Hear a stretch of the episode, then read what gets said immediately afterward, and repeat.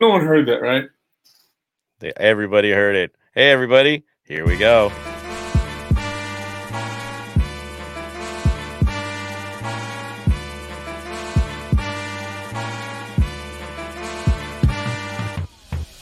The City of Angels is black and gold.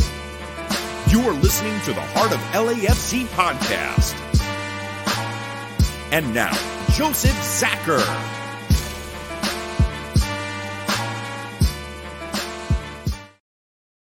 Greetings, Los Angeles. Welcome to episode 285 of the Heart of LAFC podcast. That's right, we've been around a while. Uh, for this one, we're going to call it unfinished business for very obvious reasons. We have unfinished business with a certain team we have to deal with this weekend on multiple levels. Finish them, as I always like to say. Of course, to do this, we brought in the big guns today. We went big with this. So Araceli's in the mix, Tony is in the mix, Bam is in the mix, and oh yes, that's the man himself, Ken Miknuk, the Falconer. Welcome back here, Ollie's dad. I know we haven't had you on the podcast yet. I think most haven't, but we are beyond yeah, seven years. On. Seven, I know, right? Seven years, yeah. no podcast. I have to pay you a hundred bucks to get on here. That's bullshit. we oh, charge a premium. We're now officially sponsored by the by the LAFC Falconer program. Uh, Winged Solutions. Yes, I, I kid. I kid. Ken, how how are you doing, man? Um, jeez, you know, when anyone ever asks me, like when I'm at a match, like, "How you doing? What's going on?" I'm like, "It's match day. It's the best day of the year." It's so anytime we start talking about LAFC and some MLS stuff, but mostly LAFC, everything in terms of challenges of the world just goes away and I get happier. As so, be, right? you know, in spite of the hundred bucks to get on air with you guys, I'm loving it. And it, oh man, I was I was really excited to, to finally get on. Well, you were telling me at the game, actually down by the field, mm-hmm. um, mm-hmm. that you had never been on on any of the podcasts. Like, hasn't happened. And you're like, when the hell am I going to get on your show? And I'm like, hey, I think this match might be the right one, right? Previewing the Galaxy match. I think it's a perfect fit. You, like me, have been there since day zero, pretty much. Uh, first time we met was at the LAFC Experience Center. For those guys who know where that is, uh, basically for the season ticket holders and 3252, we we did all our meetings there. Um, and so the first time we met Ken, uh, he actually had he had Ollie. He uh, your son was with you. My um, grandson. Yeah, yeah, and basically, and I think it was it was Tom Penn that was was the guy that was like really digging it, right? Yeah, he was he was the one who brought me into LAFC and fought for this outrageous concept of having a falcon hunting the opponent's lure. When everyone else on the planet Earth, including including the uh, U.S. Air Force Base, U.S. Air Force Academy, rather, um, you know, they have their falcons fly off. So everyone saw it as huge risk. So yeah, I owe Tom Penn a great deal for this. And you know, I was on the other side of the door before you came in, and I remember we had this big thing like no mascots, no mascots, like 3252. We're we're adamant, like, no, it's the community, it's the city, no mascots, no mascots at all. We don't want to see this thing. We don't have a mascot. We no, you have a symbol. Exactly. Exactly. And so when you came in, when they said, guys, you're gonna like this, because we had no idea who was on the other side of the door. Um, but but Tom was like really excited. And so he opened the door and you guys came in and we see this amazing uh falcon and that's it. Like we were sold in, uh, in the first second because again this is a a live animal so, something that can really symbolize what we do. The wing is here the perfect fit right? And it's not some goofy thing that that that or person in a costume is going to embarrass us at some point and get on you know random. No man it it, it, it it's cool Super I'll embarrass you, but that's okay. Well, you you tend to try to do that every week, so I kind of expect it at this point. it's kind of the natural now. Um, but you know, speaking of that too, um, the next time I saw you, I think was at the stadium with Jerry doing a tour. And you want to explain him what you did to me that day? I'm probably ashamed of it, but no. No. you don't want you don't want to say. Um I I'll- forgot. I'll- I'll- I'm old. You don't remember? Ah, okay. So we're walking through the north end. The field's not even like settled yet. I think it was dirt. Um, and and it was just recently built. Oh, Hard hat, oh, that was fun. and I had no idea you were Yeah. even there. Explain what you did, man, because it was it was ah, pretty cool. Pretty cool. I was being a jerk. Yeah, But- pretty much. God, it was so much fun. I'd do it again. So one of the we actually have three falcons and one hawk. Bond, John Autobond is his name, is literally laser guided. I could point a laser to a spot and he will fly to it. And Joseph wasn't looking. so I sent Bond right over his head, just in front of his face, I think it was. Almost shit himself, fell down the stairs, could have died. I would have felt bad after I stopped laughing.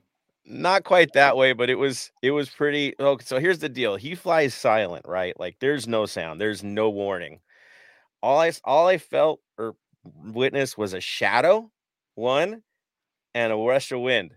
And I look up, and there's this bird sitting on one of the rails, like you guys stand every game, right? Sitting just staring at me. What the hell? I look down and you're just like you're dying. You're you're you're laughing like, "Oh, I got him good this time." Mind you, that's not the last time you did this either. I remember a tifo painting where I think I was having dinner and uh he flew past my head this time, but that shot was right. He was here. He flew right past me like this behind. I kind of knew he was coming because we were joking about it. Um, probably one of the best shots I've seen yet because I mean he was full out wings right here next to my head. Um, I only yeah. do that to people I like. I'm sorry. I, agreed. Agreed. To see, I, I felt it was an honor to have Bond give me that type of visit. You know, it's one thing to see him just hanging out. It's another thing to see him like doing his work. Of course, you can explain to them what actually Bond was doing at that stadium uh, while they were doing the biz. I mean, because that was a critical. You know, he was critical being there. He's doing a job. He was working, right? Yeah. Yeah, I just want to go back a little bit about the Experience Center.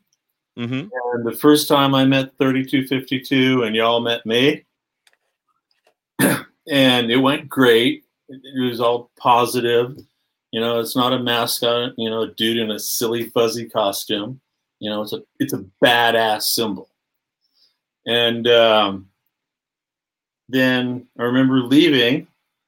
I had a couple of beers. Jason was driving home. Okay, I had several beers. And Rick on the way out says, "You know, you just passed your audition." Like, what do you mean? It says if they didn't like you, you'd be gone. And I'm like, Hallelujah. no it was it was like that i don't i don't think people really understand how connected in the early days uh the leadership from 3252 was with the leadership of lafc itself the bond and how tight it Mhm. was back then um even we couldn't understand compared to everyone else in the world how tightly uh we worked together in concert to make things the right way to do things the right way um, Ken was was one of many moments. I mean, the rail seats, the you know, seeing the the prototypes for the first time after we had been lobbying and lobbying and lobbying to get him and got a lot of no's to finally the the club surprising us and actually following following through and doing it. Um, every little aspect down to the songs. You know, why does Red Hot Chili Peppers play right before the second half? that was an agreement with us. I mean, it, it is down to that. Um, that's how tight things things were in the beginning to make it right. And and Ken, you know, you were there for all that. You saw the process as it went, as it built, and everybody being involved and bought in. And and basically, if you were working under this logo, right, under this brand, under this club, um, it was synergy, right? It had to be for the right moments and the right reasons.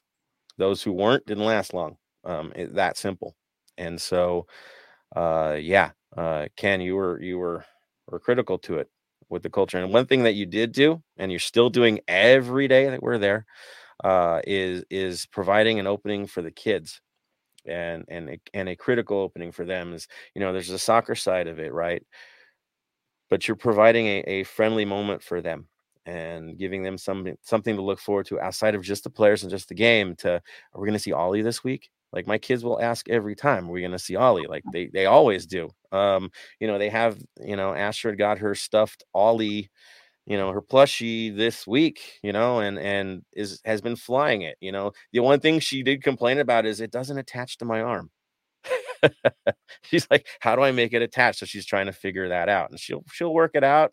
Probably gonna have slap bands or something attached to the bottom of it by the time she's done because that's how she operates but uh yeah she, you know for her it's you know she wants to replicate you know she's in but that's you uh, that was you always providing the opportunity for them and and, and making that safe safe space for the kids.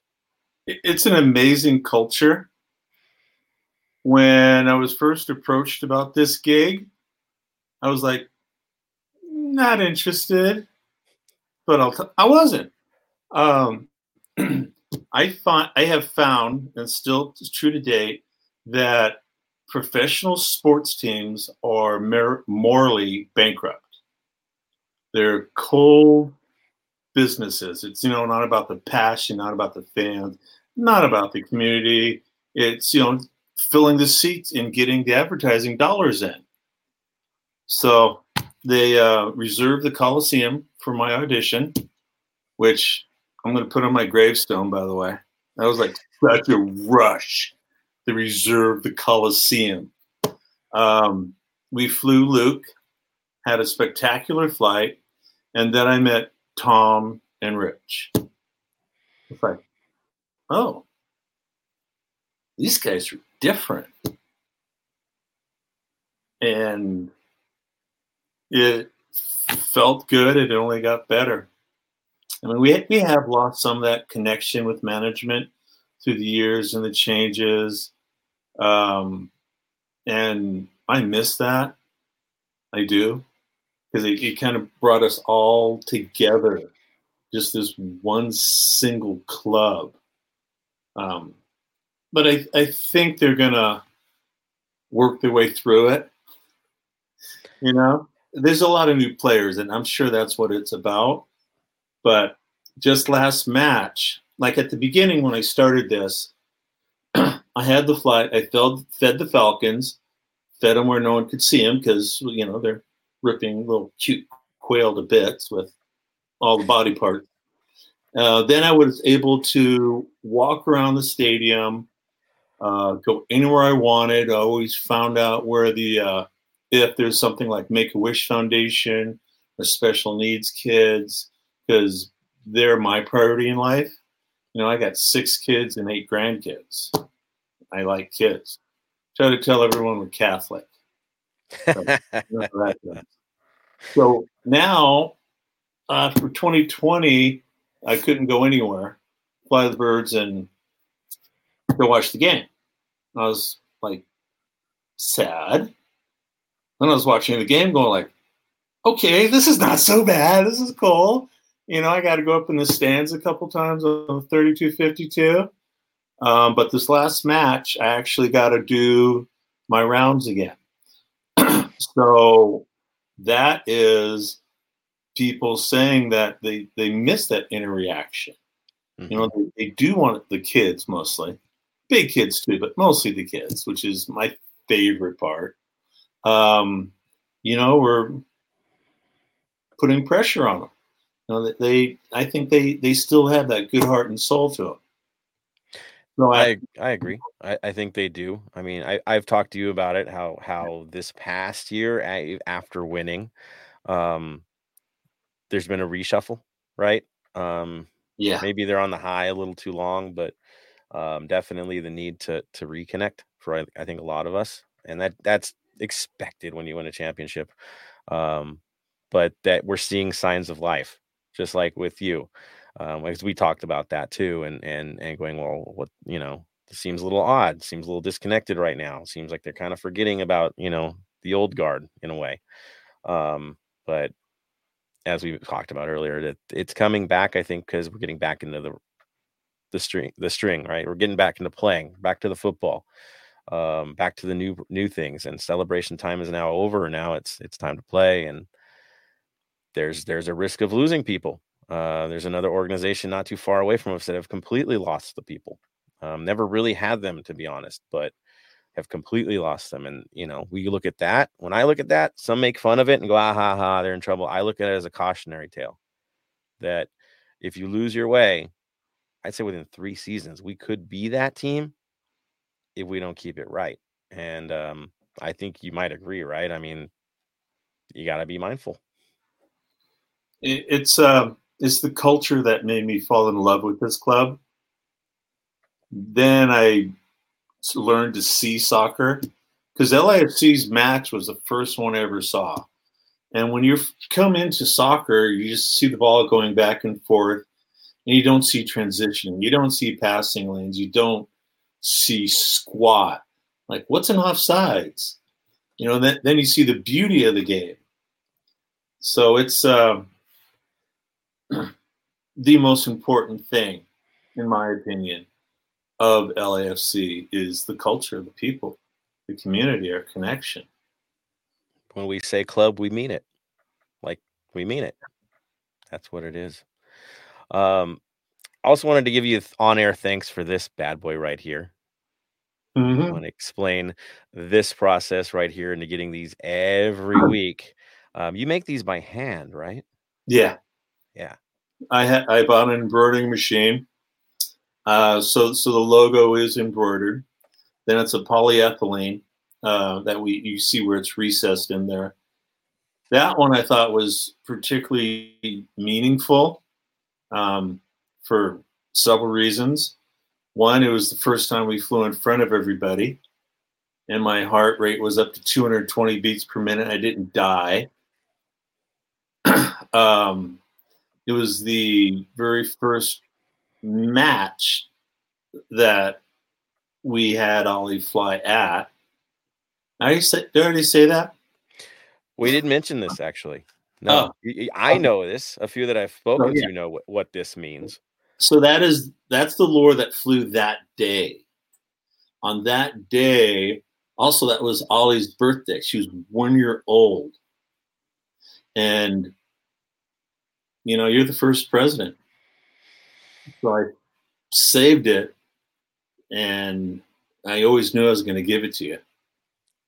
And you did, and surprised me at a tailgate, just a little bag. Hey, this is for you.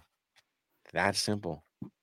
And Jimmy got he got a different one for a different reason, and we were the uh-huh. only two to get this. And I, I will tell you that you of, got one of all the things, of all the things I've received, purchased, this one probably means the most because you know why? We got there. Out of all the work, all the years of putting this thing together, struggling with teams that weren't good enough, couldn't survive, this one did. And it did it in a way that no one else had ever done before. And this one meant that we got it all right. It got off. We got our first game off. We got our win against the Sounders. And at the time, the Sounders were the team, right? They still are the big threat for us. I think they're a real field rival, but this one kind of proved it, right? Oh, made it happen, and it was successful. We all got it across the line. Um, so for me, it, it it means a whole hell of a lot more than most things I've ever received from anybody in, in the culture. This this one here, yeah, because it, it, it was game day. It's when it became football football. So yeah. thank you, Ken, for that. It's yeah, cherished forever, for sure. For for all that the supporters, especially at the beginning, the time, the love, and the energy and effort and the sacrifices they made, that is profoundly important. And I wanted to just give you a little something to say it's amazing. I've never seen anything like this in my entire life. No. Jimmy, every day, something different, right? Special. Oh God, yeah. yeah. So remember the first time we beat Carson, or do we call him Pasadena now? Well, I mean, in, in a couple months there'll be the Pasadena Galaxy of Carson, I guess is what they'll be. But for now, we'll just stick to Carson until they play over there. So the first time we beat Carson, it was at home, and we kicked him out of the playoffs. That lure we flew that day, that one is Jimmy's. Man, he he earned it. I mean, he was, you know, president at the time, uh, on the stand. You know, I was the organizer, right? The guy trying to make sure we didn't explode and have everything explode in our faces in the process. And that's a lot of passion all over the place. His job was to bring the passion on the field, in the stands. You know, he was the guy that had that energy, something that I'm never going to claim to have. Um, You're just charming and insightful and wise. I'm just the guy that says things that are mildly inappropriate at times to kind of bring people back to earth. Uh, doesn't okay. make a lot of friends sometimes with the things I say, but you know, it was necessary, right? Uh, but Jimmy is the guy that that, yeah, I, I I got the rocket, he got the land on the moon. You know, like that was that's kind of where we were with, with this. So, uh, and we keep the tradition going, and and it's been strong. So, uh, so, thank you to Ken for for reminding me of all these fun things. It's been amazing. Yes, sir. So then, Casey, when we're at the uh, parade with the players on the bus. I don't know if you saw when I embarrassed myself on stage.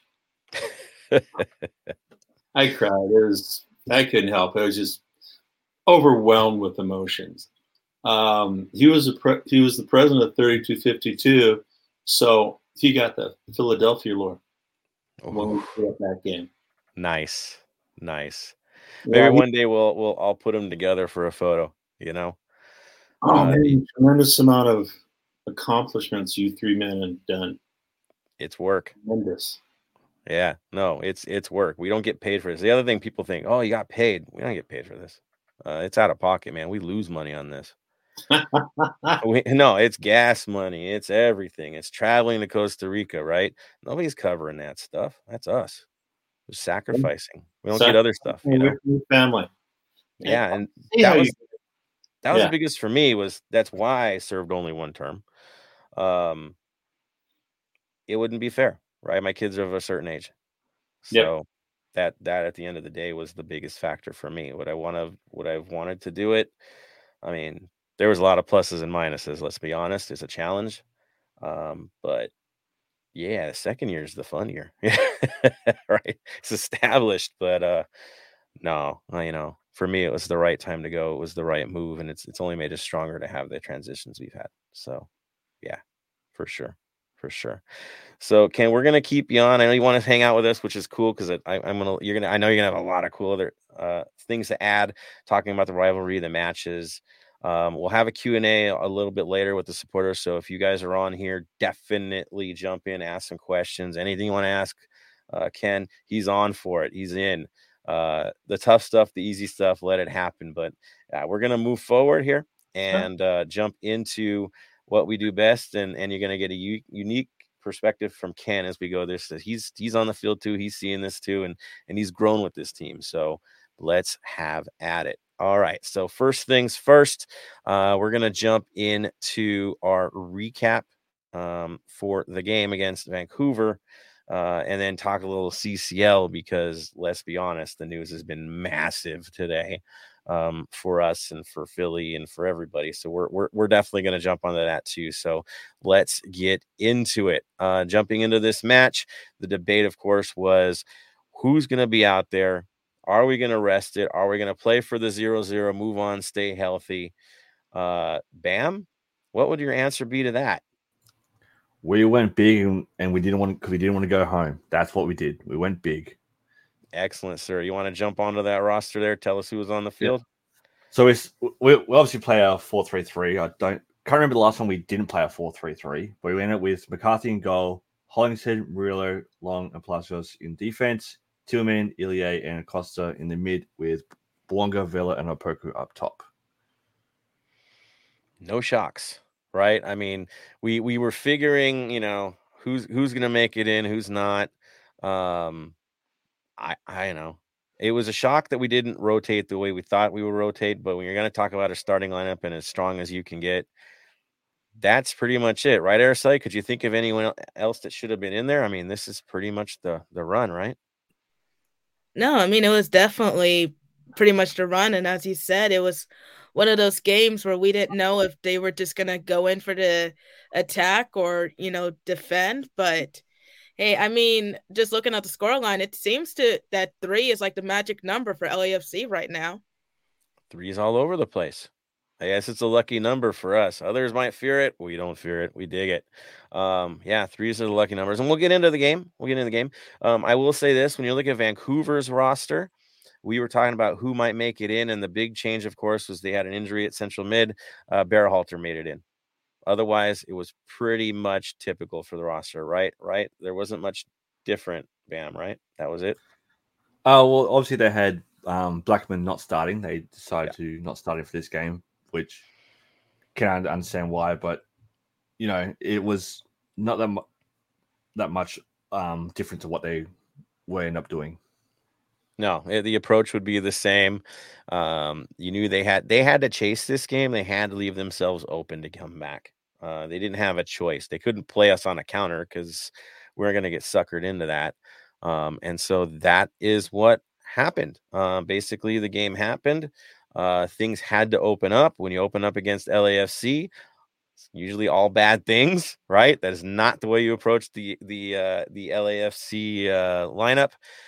Now, looking at this, let's get into the big moments, Tony. Uh, moments that stood out to you. What were the big ones, man?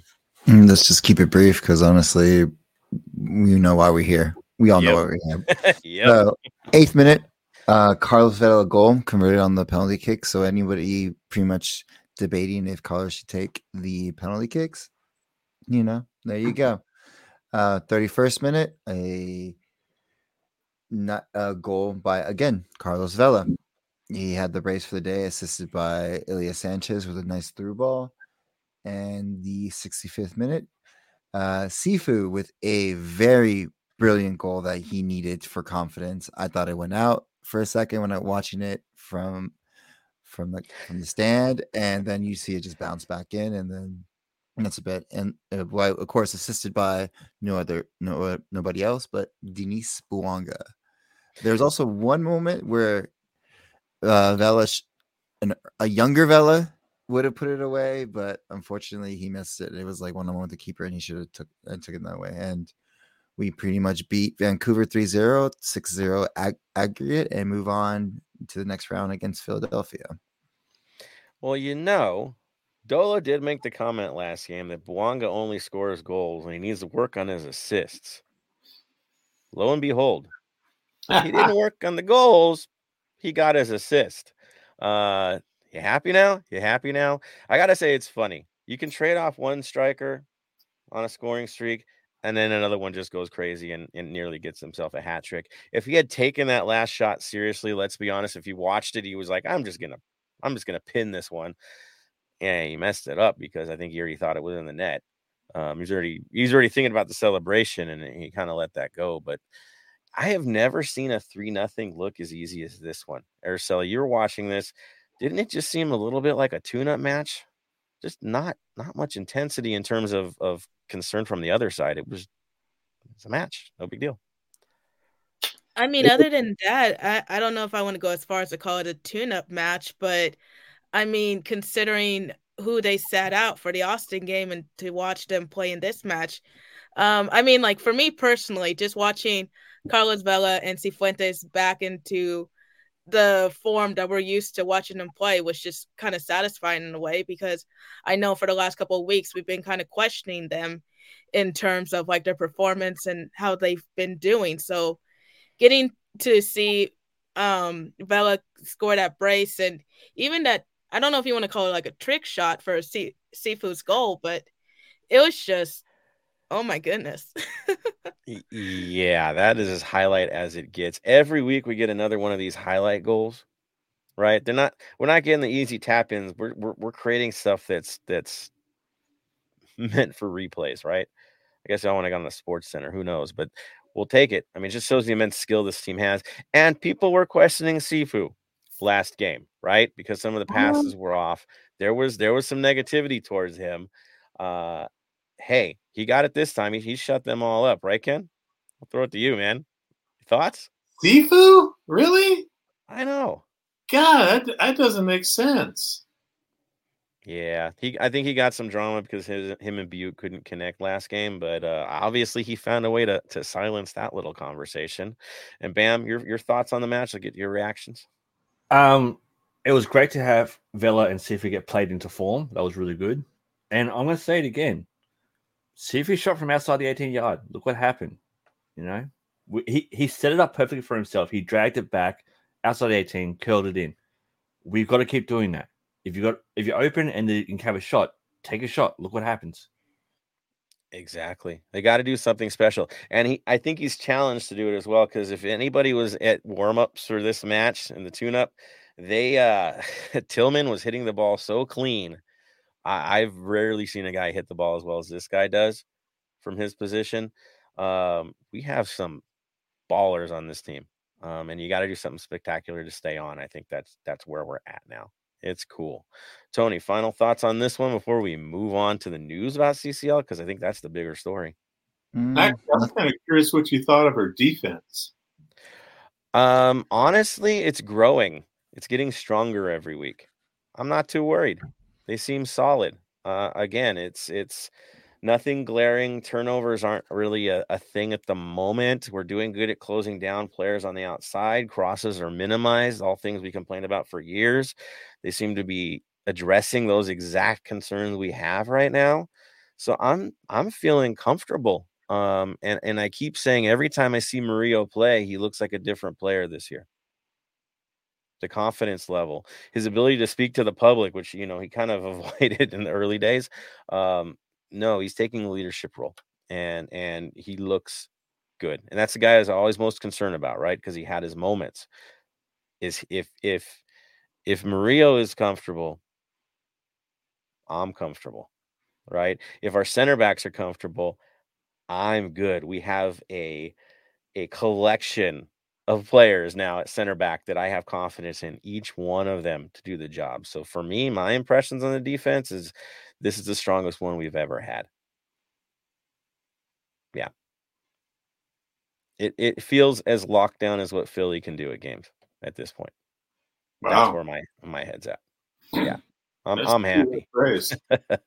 yeah, no, I mean that's who that's who's chasing us. That's who we're staring down, and now we'll talk about that. Um, you have to be on their level defensively. This is what it's gonna take now if you're gonna be a double winner. Like if you're if this is what we're really going for, it- that's where you have to start from. That's where our weaknesses were, and here we are. All right, so looking at that, knowing who we have to play, of course, Philadelphia Union. Um, I'll throw this to you, Bam. How did they get here? What did they do to get to play us in the next round? They were lucky enough to score away at Atlas. That, that was a big thing for them. Being able to score while away at Atlas, which is quite big. Um, they end up going on over the two legs, winning 3 2 over the two legs. The only team to go into the next round without scoring six goals. So, so looking at that, you know, to get into the to beat us, you've got to be scoring a lot of goals because you know we're averaging six this round, four the round before. They went four the first round and only three this round. So, you know, it's going to be a shootout. They have to be prepared for that. Yes. Now, here's the cool things, guys. The schedule is already out, and somehow, some way, due to tiebreakers, we'll be playing Philly at home for the second leg. That's right. And the date's already out. So get ready. Get your PTO if you can. First match, Tuesday, April 25th in Philadelphia. Good luck to those who are going to get their airfares to make that happen. Now, May 2nd will be the return leg. Yeah, a couple Tuesdays here. Um, at home, I'll be getting my PTO in order. Um, yes, they'll be playing at home. Now, do we know the game times yet? No, that's got to get figured out, but you definitely figure it's going to be closer to 7:30 to 7:15 somewhere around there. That seems to be the norm. Local times, right? So we'll keep you up to date. Now, if we get through, Bam, who would we potentially be playing? Because this is very intriguing. Yeah, so after their win today, it's be either be Leon or Tigres. So Tigres had a nice little win today. They ended up um, winning 6 0 overall the two games, and Leon ended up winning 6 2 over their two games. Now, uh, can you enlighten the folks? What kind of history do we have with those two teams? We have a little bit of history. You know, we're obviously playing Leon and seeing the videos and all that kind of stuff from away in Leon was amazing. And I think I think I, I don't want to play them next. I'd rather play Tigres. I think Tigres would be a much better win. And would that be a bit of a redemption battle as well? Definitely, definitely redemption battle for that one. Yeah. So basically, we're playing teams that, in all cases, whoever we're going to play from this round forward, we have history, right? There's a challenge in front of us, um, a real one. And there are some familiar faces we're going to have to deal with, which honestly, I kind of dig it. It's like a movie. It were again the Hollywood ending, right? Um, redemption could be the story. Way. They, right? It always has to be this way. Ken knows it's always got to be drama with us. So, if if we make it to the final, not gonna say win. We're playing Philly. Sorry, this is tough. They got to get it right. Um, they're better than the last time we played them. I know they don't look like that in the standings yet. Trust me, that same that same team still exists. They're just getting it together. Um, finals will be here. We go. May thirty first will be the first leg. Second leg, June fourth. That's what it's listing so far. So, if you're asking yourself, isn't there a problem with that schedule? There's a massive problem with that schedule. May 31st, we play against St. Louis at home. And I believe June 4th, we're supposed to travel to Atlanta, right, man? June 3rd, Atlanta comes to us. To us. Okay. So, in both cases, we have a conflict of schedule. They can't play that close together. Obviously, those are going to have to move, or they're going to have to move the times of CCL. A little confusing there. Um, nice thing is June 4th is a Sunday, and it looks like, if I'm seeing it right by tiebreakers, right now, uh, we would be the host for the second leg. Was I seeing that right, Bam? I believe that is correct, going by the, the rules and regulations that the tiebreakers mean that we'll be hosting the second leg, which means that hopefully we host second leg all through the, the lot. So lifting all trophies with us would be great. The everything is playing into our hands. We just have to get the job done. It just it rests on the players because they're going to have the 32 52 in every one of these matches. Big every time. Um traveling to Leon, we've done this. Traveling to Monterrey, we've not done that yet. Uh, but that's an easy one to get to. Let's be honest; won't be that expensive either. It's a common, it's a it's a popular city. So, yeah, uh, we'll be traveling in numbers no matter what happens. We just got to get through Philly first. And and I've been to Philly. I dig visiting Philly. The food is good. Araceli, you know a little bit about visiting Philly, right? I do. I was just there in January. Not a bad town to visit, right? Mm-mm. Food was good. Oh yeah, I'm Sites definitely historic. missing those cheesesteaks. Yeah, dude. Yeah. Yeah, it's amazing. So uh definitely go if you can, guys. Go if you can. Um, Well, we'll- my my question is: Is um Scarf going to drive to Philly this time, like he did to Vancouver? I- I'm I'm thinking no. Uh, but could you imagine those two, Philly and Scarf, on a Defenders of the Bank driving road trip to the East Coast? If I they do, they better stop in KC to say hi. That's all Well, I I'm gonna say. Another good meal. That's all I'm saying. You got to stop in KC. I have other routes. Oklahoma City ain't so bad either. I've been there, but uh, stop in KC. It's worth it. I've been there a few times. All right, so that's our schedule, guys. I mean, we have the potential to go to the final. We have the potential to have all the advantage in our in our favor at this moment, where we host the second leg. It's there for the taking. It's up to our squad to get the job done. But if you could draw anything better, that's a hard one, man. This is exactly what I think we wanted. Yes, I know a lot want to go to play Atlas, want to go to Guadalajara for the history. I'll tell you right now, forget that. Um, would have been fun, but I'd rather take my odds, right? Odds are you're better off playing domestic anyway. So there it is. There it is. Definitely, guys, um, throw it out there. Uh, give us your heads up as to what you think. Um, and I think are we ready, guys, for reactions? Anybody else want to add into the schedule before I throw it out to everybody else and get some Q and A going? Game on. Here we go. All right, guys, definitely jump on here. Tell us what you think. Everything is in bounds this time. I'm in a mood. So if somebody wants to talk wise, go for it, especially you Carson fans. Um, we'll have fun with you today. That's for sure. That's right. Join it, make it happen. Uh, let's get your reactions, guys. Here we go. First comments. Of course, tradition is whoever's on gets the love. Uh, it's Jibble is the man. Puts the yo out there. Daniel Angel. Jacob's in the mix. We got Ox out of Wichita, staying up late for us tonight. It's Jibble says, so excited for this episode, feeling good, right? We've got tradition here. We've got we've got the originals in the mix. It's a good one. It's a good one.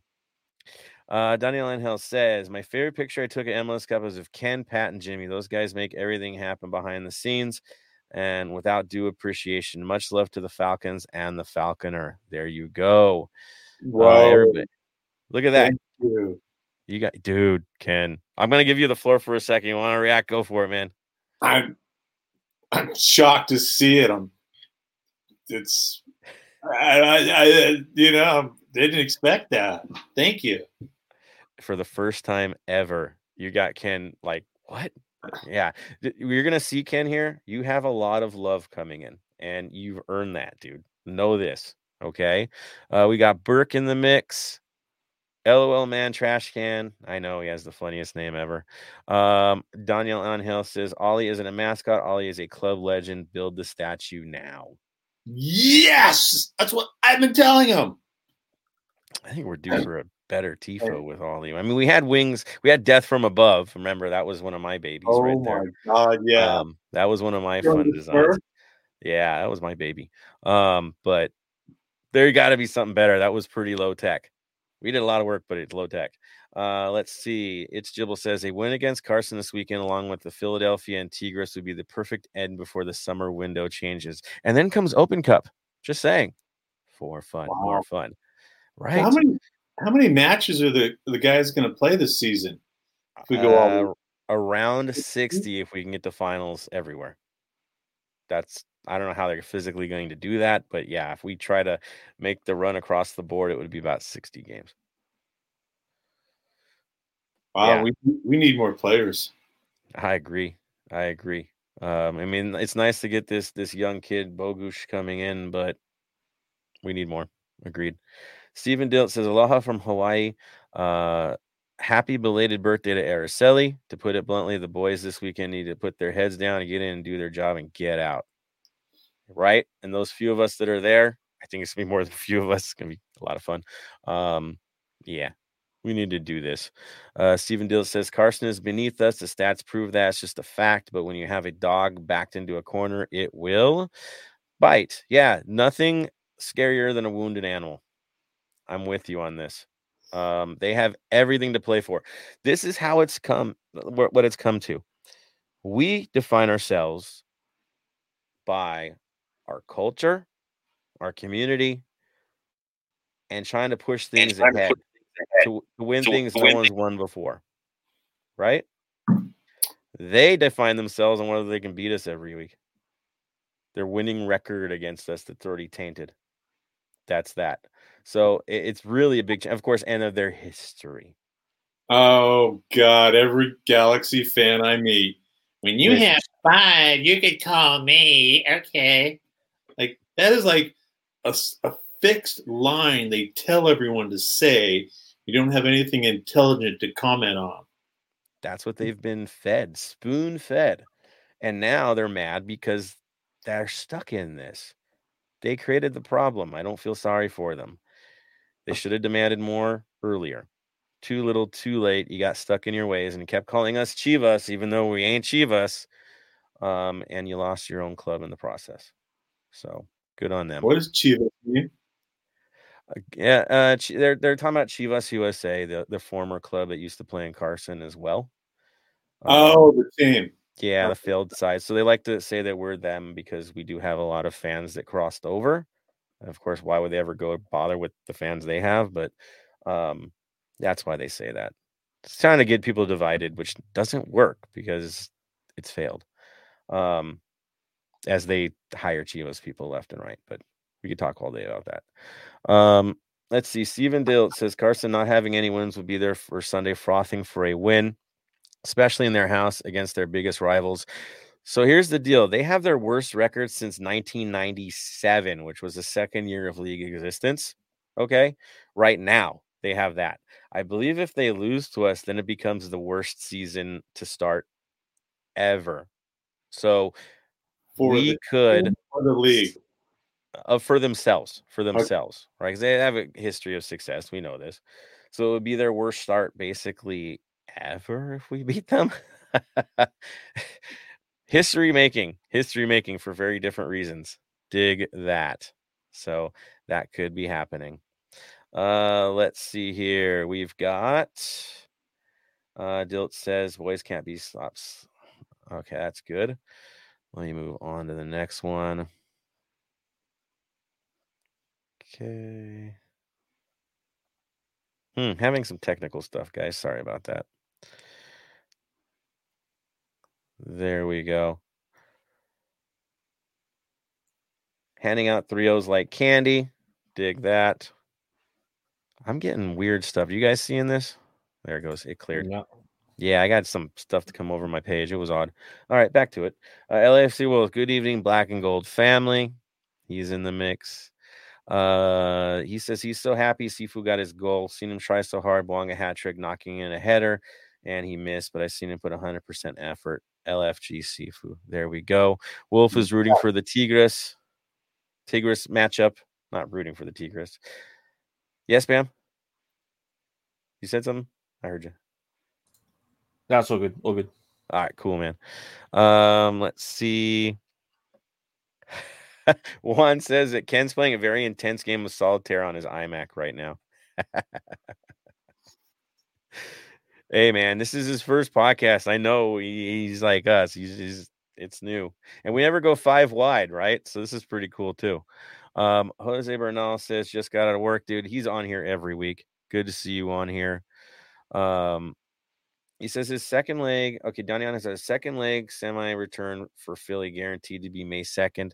I don't think it's a guarantee, it's just a tentative date. Um, I'll put it at that. It's listed as the date. I would think they would prefer it for TV reasons, but you know how a CCL is. It's either a Tuesday or a Wednesday. They don't, you know, I don't see them doing Thursday like they did in the first round, but um Tuesday, Wednesday, and of course you can't conflict with the other semi. So uh semi locked, I guess you could say. We'll see what happens because of the St. Louis situation, right?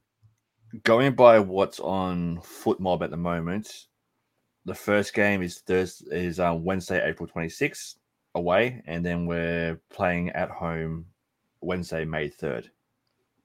It's pushing to third now. Yep. And it's Two different sources, uh, two different times. That's awesome. Yep. It's it's also 6 a.m. kickoff for me for those games, so that will make it I'm not playing solitaire. uh, what- He's got the One- notes. Yeah, Yes, so so that will make it I think 1 p.m. local time, so that might be to change. Yeah, that's not going to stay either. No. No, these are tentative dates, guys. Could be the second, could be the third. Uh, we we're not sure yet. We just know it's one of those three days: Tuesday, Wednesday, Thursday. I'm betting a Tuesday or Wednesday. We'll see. Um, but yeah, I've got one source saying that is a tentative, and he's got another saying another date. So just keep your your days open, I guess. Um, times are not specific either on my end, so we'll we'll keep you posted as we lead into this thing. I bet you by tomorrow it'll be official. You know how things operate. Uh, let's see. Jose Bernal's predicting the game three to one against Carson. Uh, Jose Bernal, Philly one one against LASC. That's some time down the line, though, guys. Uh, Miguel Campos laughing. Um, Wolf laughing. We are not Chivas. We are Los Angeles. Pasadena and Carson's daddy. There you are. We'll get into that more. Um, I like Carlos C's point. Good point. They continue to make fun of us, yet they just hired Will to try and copy what we do, and they sign our former players. And yes, um, we can definitely have fun with that guy too. Uh, but we got more to cover, and we will go into a little bit in depth in a few minutes. Um, Smalls also beat those bums on Sunday. So there are comments for now, guys. Keep throwing them in there. Uh, we're going to come back to you towards the end of episode as well. Again, Always love what you guys bring to the mix. Keep it going. All right. Of course, after we get through reactions, you know what we do. That's right. Club and community news. Tony, you are on. You are on, sir. Let's go for it, man. So, not much club and community news, but the major three that we have, of course. The first one is if you can't make it to the uh, game, because it's very hard, not hard, I guess, since you probably get a ticket if you're not if you're not coming with us to 3252. Um, there is a watch party at uh, Progress Brewery at that, that starts at 12 p.m. Kickoff starts at 1:30 p.m. Food is by El Charo Bacoa. Barbacoa. Eh, Barbacoa, thank you. Um, and it's the address is 9624 El Poche Street, South El Monte, California 91733. Um, moving on with that, of course, we have the Mo Facio futsal court that still needs your donations to be built. Whatever you can donate, it's just you know a dollar, twenty dollars, hundred dollars, whatever whatever you can afford. You know what I mean? Sometimes life is tough, but we need to build this in order to honor our fallen friend. And then, of course, the most important one and the one that helps us in the 3252 with the tifos, the drums, the flags is the, your 3252 membership. Um, sign up. It also helps your SGs get you know made official and keep official into the 3252. There are three. There are two different tiers. The tier that Joseph has is the bucket hat, lanyard, pin, and scarf, which is about what sixty dollars altogether. And then there is a tier below that, which is the scarf and pin, and which is $30 altogether. So make sure if you haven't signed up, sign up to get some cool swag and also help 3252 out with the cool tifos that we do for you guys, the cool sound with the drums that we do for you guys, and everything moving forward. I might as well throw that flag or the oh, sorry, the scarf into the mix. So there's a scarf right here. Pretty cool, reversible. Get your gold, get your black, get your gray. The biggest thing is that star in the middle. I think the way they set that up is just ideal. Looking at the numbers, it fit perfectly. So good on everybody who designed this. You guys rock. Um, our design team, our merch crew, putting in the overtime. I tell you, remember these things are all packed by our own people. Like we're, we're not paying somebody to pack these for us. We do it ourselves, putting in crazy man hours. Um, that way we can do even more tifo, right? Save a little bit of dough. Um, good on them. Uh, definitely join it. We need it, uh, especially right now as we have six what the 60 possible games. There's going to be ah. some tifo opportunities that weren't uh, aren't your typical tifo because you know when you we normally do them, you're to need more, right? Bigger games, bigger games require it. So uh, we need all the help we can get to make it happen. So do it, guys. Do it. Definitely jump in and make it happen. All right. So with that Community news is all set. Let's move on to an LAFC update from Araceli. What do we got going on, Araceli? I mean, there's really not much going on in terms of any recent updates, but the uh, LAFC 2 will be back on the road this weekend on Sunday at 5 o'clock Pacific time. They'll be traveling to Houston to face the Houston Dynamo 2 um, again, timing wise is a little tricky considering when LAFC's game is. So if you're unable to go to the match, I mean, it's something to watch after the game. Uh, it will be on Apple TV, or if you're just simply stuck in traffic and need something to do, highly recommend tuning in. We're stuck on a in a holding area post game with 3252, and you just happen to have your phone with you. Uh, you might watch it to pass the time after this game is done. Though I have a feeling we're going to be much busier doing other things uh, post game um, because you got to escape that place. Uh, I'm just saying it's it's a process to get out of there. So uh, poor kids going to Houston, man, especially with this big game. You you would have thought somehow, some way they would have figured out a way to have us the A's and the B's play each other, right? Play like basic, basically two rivalry matches back to back or something like that. Um, but no, we're going to Houston. It's kind of a downer, to be honest. But that is what it is. Um, and then again, those players can't even be in town no matter what the result to to celebrate or or, or give some hugs no matter what the result is. Kind of tough for the guys that have to travel out. That's for sure. Um, thank you, Araceli, for the update on LAFC 2. We're going to jump right into the Black and Gold Vinyl Club minute. Yeah, that's right. We're speeding through this. You know why? We want to talk about the game. Uh, all right. So I'm actually going to hijack the Black and Gold Vinyl Club minute. Um, I went to an amazing concert last night. I still can't hear anything out of my right ear except for ringing uh, because I went to go see the Will of the People tour uh, with Muse, and that was amazing. And my my other favorite band, Highly Suspect, was the opening act. I just got lucky on that one. Um, so I had a great time uh, at the show. But if you ever listen to Muse, it's all about the good guys fighting the bad guys, and and the the the old school authority that gets in the way of all good things. Feels like an LAFC fan dealing with with Carson. Uh, the vibe is there. But basically, I'm going to go with Will of the People for the album this week uh, their latest one. Song choice, I don't know, it's controversial, but I think it's real when it comes to rivalry. Kill or Be Killed is the song that I'm choosing for the song of the day within the album of the day because that's how rivalries work. Kill or Be Killed, make it happen, get it done. So there's my thoughts. Bam, you look like you want to jump in and say something, man. Go for it, dude.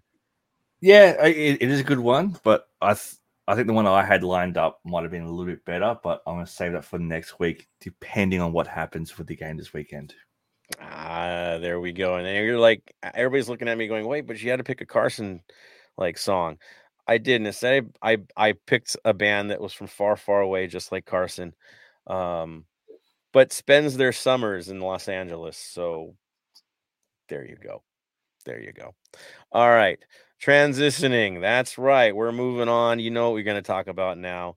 It's that one, one you've all been waiting for. LAC versus Carson preview. We are in the mix. It is happening. It is live. Uh, jump on, guys. Throw your reactions as we're doing this. You know the questions are going to come up, so let's do this. Sunday, 1:30 p.m. kickoff time. That's right, April 16th. We have the Carson Galaxy versus the Los Angeles Football Club live from the Dignity Health Sports Park at Cal State Dominguez Hills in Carson, California. Uh, that's what's happening. It's on, it's in. Of course, before we can talk about the match, we have to talk about the elephant in the room. We're not going to avoid it. We're going to go right into it. Is this dunking on our opponent? Possibly, but it does have an effect on the game, a massive effect for them psychologically, for us as well as we're watching this dumpster fire occur um, some people are getting a little too comfortable as they're watching them struggle with themselves right now. Um, don't, don't get comfortable. We have no winning record there. We haven't won there. So this is real. This is why we say we have unfinished business. We have unfinished business. We have never beaten them there. That's the one thing they can always throw in our face. Okay. This is real. You can't mess around with this. So, that being said, this is what's happening off the field and the most the most recent thing that we've seen. Their fans are protesting due to the culture of the club deteriorating in, terms of their um, view of their side. Okay, championships aren't happening anymore. The records are getting worse every year. Yes, they did make the playoffs, but is that the level they want to be at? No. And at every turn of the corner, when it comes time for the big game to make the big advancement, who do they run into? Us okay? And we've been ending their seasons. That doesn't feel good either that the, the upstart is the one now taking it. Um, yes they still have a minor winning record we'll talk about that but for them what they expect from their club it's been a very very long time. And so for them the direction is wrong. All eyes have gone towards chris klein and his crew. Why? Well they got busted for a scandal signing a player, claiming they weren't a DP when they really were, to fudge the rosters and stay competitive with a, a recently expanded side. That's pretty sad, I'd say. Um, and so demands are there. And so the fans decided to walk. They're not getting heard. They walked. You would expect a little bit more from Carson. Instead, the rumors we're hearing is they've gone to the point where they're looking to replace their supporters. Um, that they've had meetings and whatever, and it hasn't gone anywhere. And so now they've gone full circle and and you know, Victoria Block, the one thing that they wanted to celebrate to to kind of combat us is now a thorn in their side. And that's how they're seeing it. Rather than people to work with, their problem. And so uh, rather than than embracing their supporters or finding a way, they've looked to hire a PR guy to go with branding, um, who did the architect. He was the architect of the Commanders rebrand. Um, not saying that they're going to rebrand, but he's definitely there to try to change the look or feel of the club and win people back. So in, this, in other words, they threw money at some random dude rather than than focus on the structural issues of their club. That is what's happening on the outside. Now, on the inside, in the stands, we're hearing that fans are kind of being forced to attend this match or they're going to lose their season tickets. That's the rumors that are out there. Not saying it's true, but that's the rumors that are floating around. Not a healthy rumor to float around. Um, their supporters have held firm and not gone to the game. Um, the active support does not exist. It looks, sounds like a library, and I'm not talking smack. It literally does. Um, it, it's it's a sad state of affairs for their side and it's getting worse by the day. So that's the elephant in the room going into this. Season hasn't gone well. Um, every step of the way where they could have smoothed things over, done the right thing, made the right moves, they have done the exact opposite, including a, a really oddly written letter by by Klein himself that made it look like he was resigning, and then at the end, like, well, I'll resign if we fail this year. That's what not what they were. You should have stayed quiet. I mean, again, making it worse again and again and again. Bam, do you want to throw on this? Throw some some some fuel onto this fire because that that's the situation I'm seeing. What's happening over there at the moment is absolutely beautiful. It is absolutely gorgeous. I love everything that's going on over there for the for, for, the club coming out and saying you don't show up, we're going to cancel your season tickets. That's fine. There's what five people with season tickets, so easy to get back on the wait list for that. Um, Chris Klein, although your fans hate you, I love you. Keep doing what you're doing. You're doing great. You know, you're making it, you're making them a better team by being there. So keep being there, keep doing that, and I hope you get another contract extension by the end of the year because you deserve it having to put up with all that bullshit from your fans. He needs a bonus. Man needs a bonus. Maybe a promotion even further. Something, something. Give him an exact position with age. Something huge, man. The man has done so much for this organization. Give him ownership stakes. Just give him some ownership stakes. Plain simple. Grease. You know, AEG. Yeah.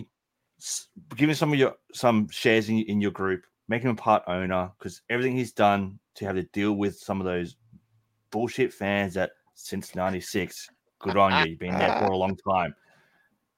Keep oh, up doing beautiful. you're doing a great work. Man, see there it is. Um Araceli, I, I, I don't think you want to dunk, but um any impressions? I mean, it's really more of a cautionary tale of anything. Um as we all know, you know, Chris Klein obviously has his connections here to KC. So anytime I hear it being a dumpster fire and the connection to him, it's it's it's a weird feeling, I have to admit. But um, I mean, it, it, things are definitely interesting. I'll just kind of leave it at that because I, although we are talking about Carson, I do want to point out very quickly that something very similar is starting to brew over here in KC with the status of SKC and kind of the ownership group that now there's being calls for boycotting and protesting, which fans have never done. So we could see a similar situation over here pretty soon. Who knows? Which would be sad because uh, I I really really dig Peter Vermes and all that he has done for them. But yeah, I, I, get the disconnect at this point. It's it's a long time in office, you could say. Um, it's rough. It's rough, and and again, there has to be a cycle. There has to be movement, and if it gets stale, welcome to this world. Um, tough, tough times, that's for sure. Uh, Tony, Thoughts, man? Don't care. all that They matters can- is the football. Is that what all you're saying? matters, all that matters is the football. All, all that matters is our team. Yes, like I do want our rivals to be good, so it get becomes a good rivalry, and when we face each other, it's historic. But throughout histories of any rivalry, it's, it's stuff like this happens. But to say they had culture is a honestly a slap to culture. You know what I mean? Like I remember, like I said, I watched the MLS grow since since 96 but and been to many carson games never supported carson went to them and it was always just a snooze fest it wasn't something that draws me and there's a reason why i'm with lafc because that's the culture that drew drew me here and Mhm. what wanted me to do what i'm doing now over there is just oh we should do this because this is cool and then then you have fighting supporters where they don't want to unite and that's kind of another thing and then you name then you name a supporter group after the one of the worst things that happened in LA history kind of not the greatest thing in the world either Not once, twice. Um, in LA history. Yeah. I again tone tone deaf supporters. I, I don't know. It, it, it's all over the place at this point. Um, I'm not going to say I feel for them because I remember a long time ago how they treated other Cubs struggling. I think rebrand relocate was a common term that they like to laugh about. Um, guess what? You're facing it now, people. You even brought in a rebranding guy uh, into your organization, so have fun with that and rest on your laurels. Uh, Ken, you want to have any fun with this one, or just kind of remind people of of what it can be? Ah, well, we all know what it can be, and it's pretty damn heavenly, if you ask me. I'm curious what you guys think because they're playing us. They hate us more than overcooked spinach. I mean, are they think the fans are going to show up for this, or are they going to hold true to their guns? This is a real test of their will.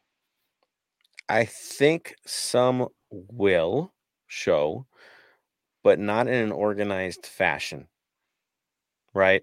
I think there'll be an attempt to sing at times. I think it'll be kind of, of half-assed, you could say. Um, because if they're holding to their guns, they should hold to their guns. This is that one moment where it could be the best thing to happen to them would be the outright destruction on the field and an embarrassment off of it just to wake some people up.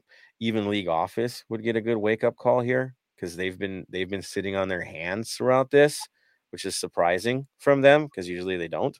Um, yeah, I mean that's I think that would do the best. So what what hurts the most in the short term might be the best for them in the long term. Um, that's where I think it's at. So I think the the seasoned supporters will will stay away. They'll be smart about it and stay away. Um, but the younger ones will probably fall for it and jump on because they don't want to lose things. I think I think it'll be a mixed bag is what we'll see. Will I see will I see a ton of black shirts everywhere or even green because we like to wear green all the time too? Yeah, I think I think it's going to turn into a home game for us no matter what they do because of how organized we are. Unified and organized, you are. Exactly. Exactly.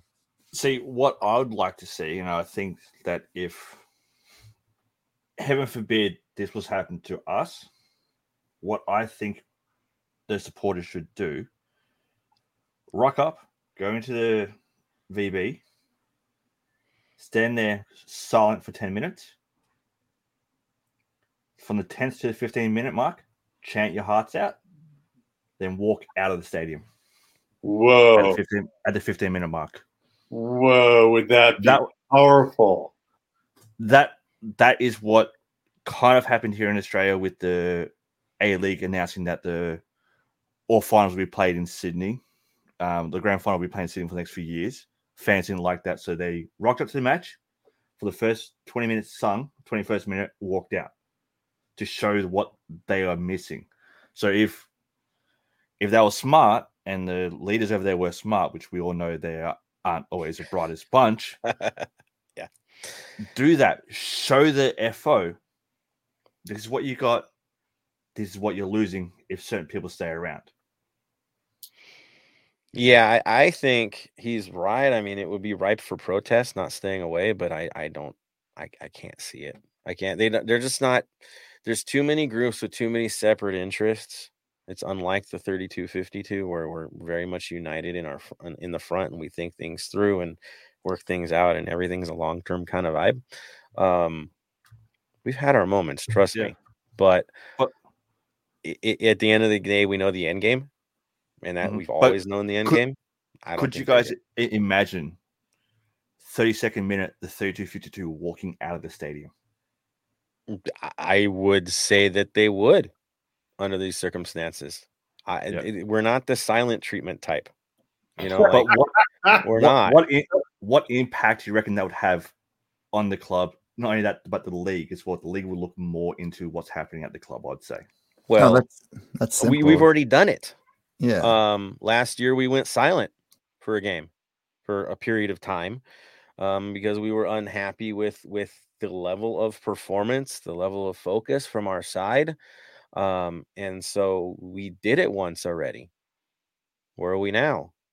not saying that that protest did it, but but we showed back then that we wouldn't hold back. Like again, we're not the silent treatment type. We were there. You saw our faces.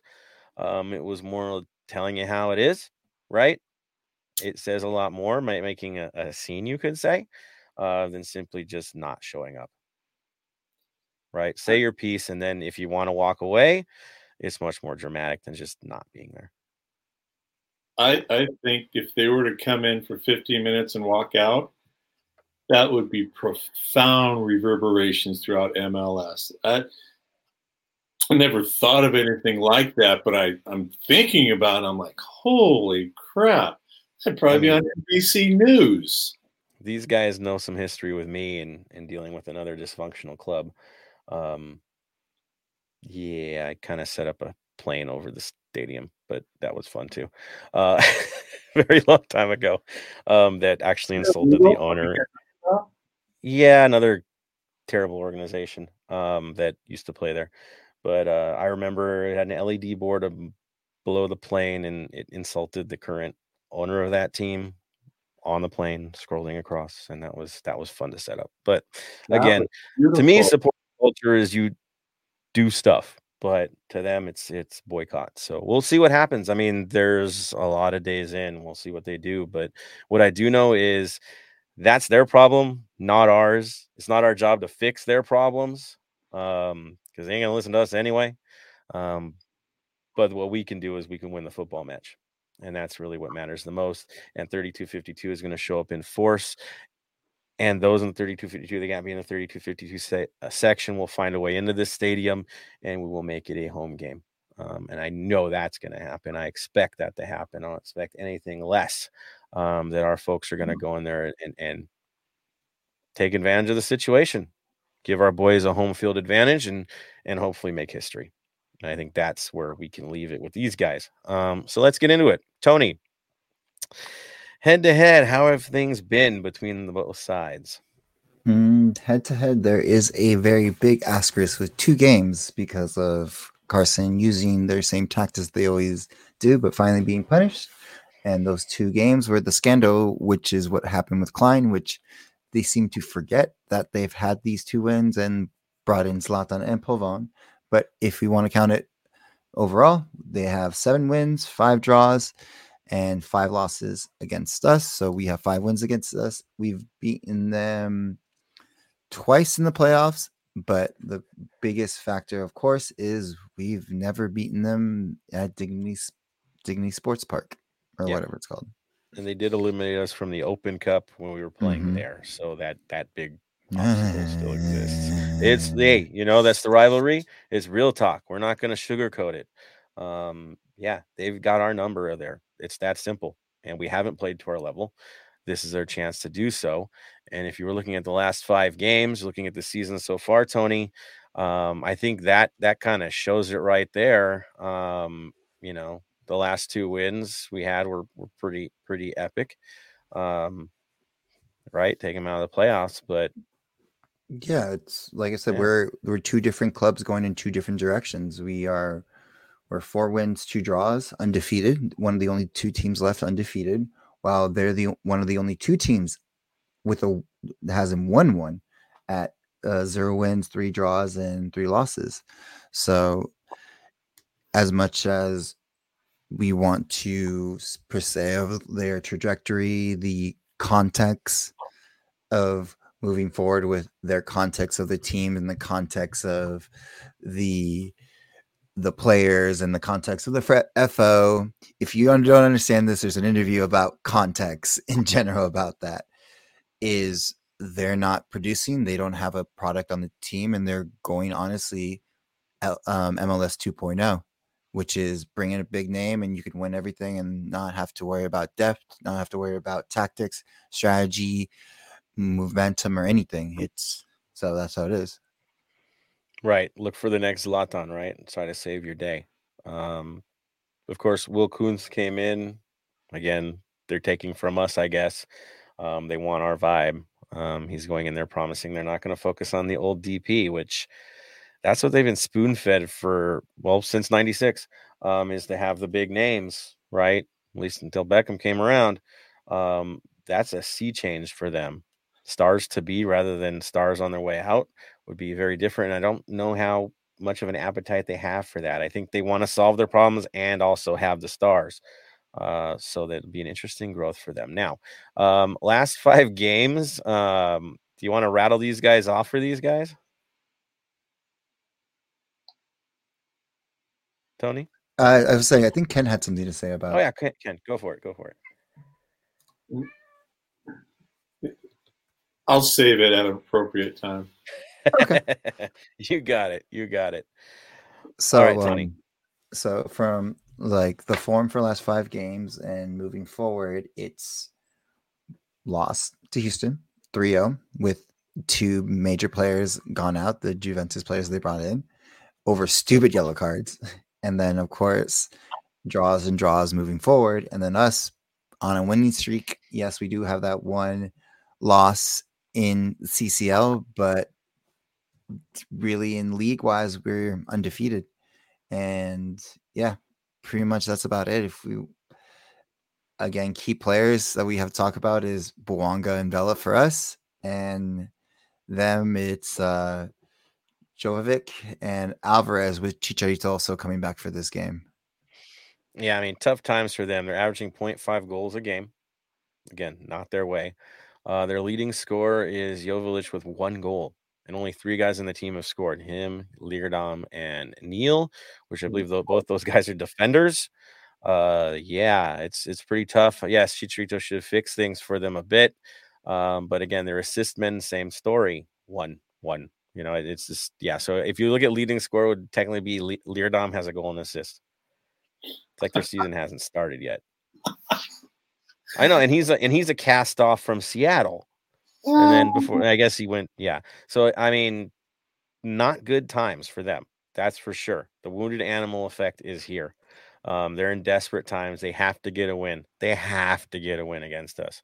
Um, anything else is unacceptable. There's no way they want they can play for a tie in this, even though that might technically, but we what they'll need to do. But their fans are expecting a very different story. Yes, ma'am.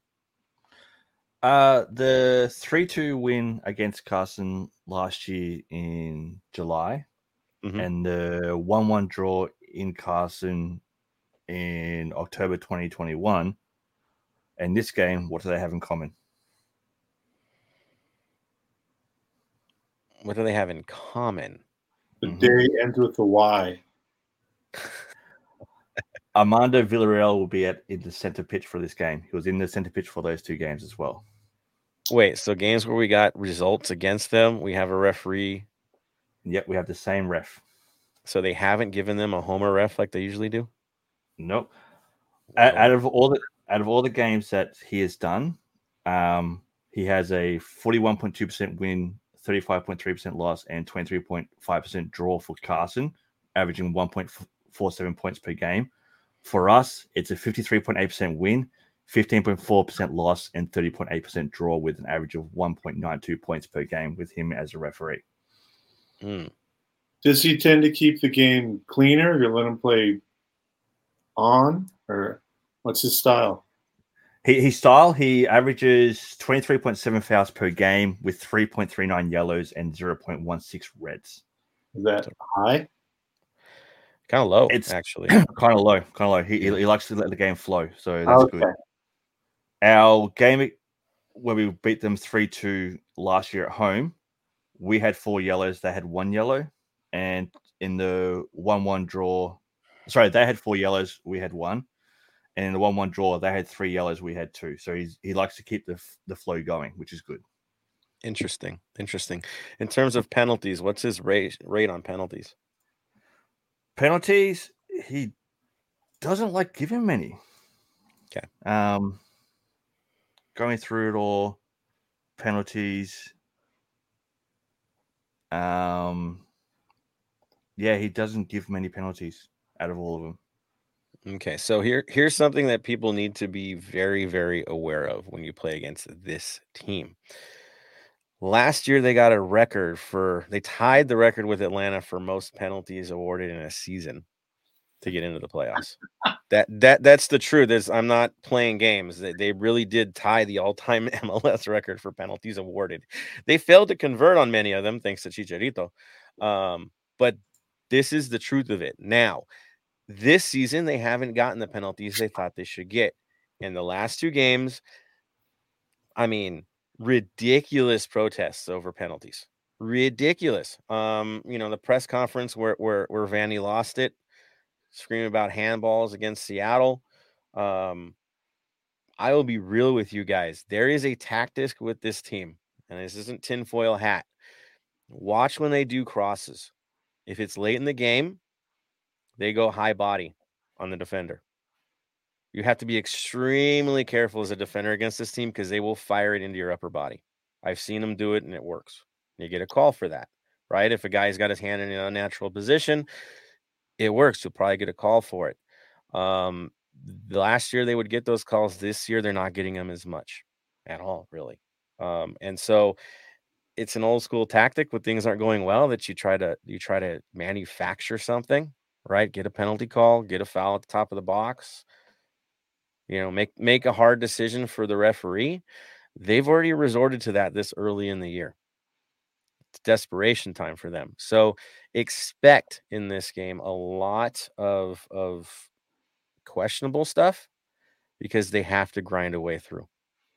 Our guys have to be extra careful in this game. They've been lobbying for penalties continually uh, this year. You know, woe is me, the victim, the victim play all the way through.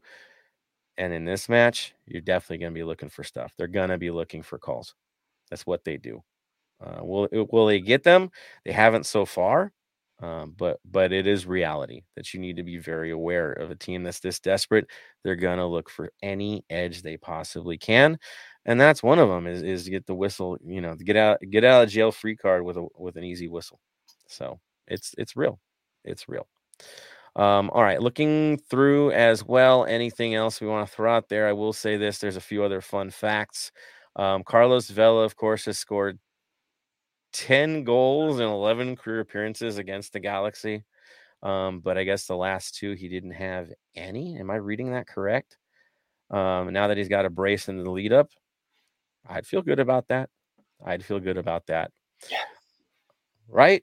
Um, you know, both of your lead, your, your main strikers are are um, you know, coming off of multiple multi-goal games. I, it's kind of a good vibe to have going into this. Same thing, and and I think we need to talk about this too. Is is is defending? Okay, guys, we've played how many games so far this year? At least in league matches. You want to just stick with league matches? Was it six games? How many goals have we let in so far? Three. Three. Mhm. Okay. We're LAFC uh, averaging half a goal against. I'm sorry, that's not normal for us, right? We tend to go back and forth. Um, this is this is a much different vibe. Um, for them, they've allowed nine. So you know, in the same amount of time. Uh, the stats are real. Um, we could talk about goal difference again. They're not producing, so that that's there. But it is a very interesting thing where we're looking at the at the defensively sound side. Um, even more, you know, that's the bigger story than the offense. Even though the offense has been beautiful, um, defensively we've been pretty darn sound. Um, Araceli, looking into the facts going into this game, what are your thoughts? Um, as always, you know, I'm just kind of looking at the matchup. Never underestimate them, even though it looks like everything is leaning towards our side, uh, stat wise, even with the ref. But you know, it's like I said in the past, it just you just can't underestimate it because you truly never really know. Obviously, you know, I want a good result for LAFC, but I mean, we'll we'll just have to see. We've never won there. That's the stat. That's the stat. We've never got a win in that place. That's that's the real talk. Until you've done it, you haven't. Simple. Um, you failed at something. This is the one failure we have on our record is we haven't got one in their house. It's their talking point.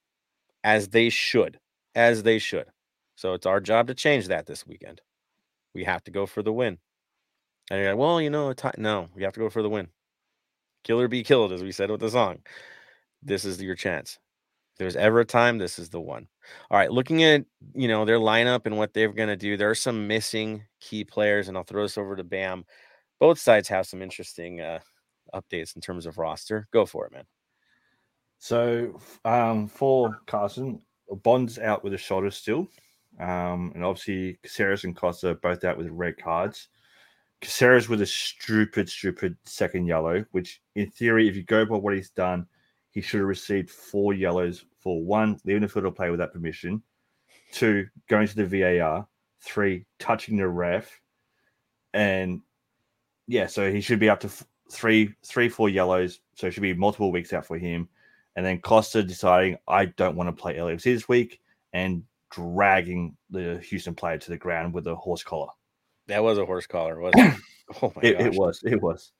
For us, um, going by outside found, obviously Max is still out. Uh, Tony Leone is out with the right leg, and Torres is out with the right leg.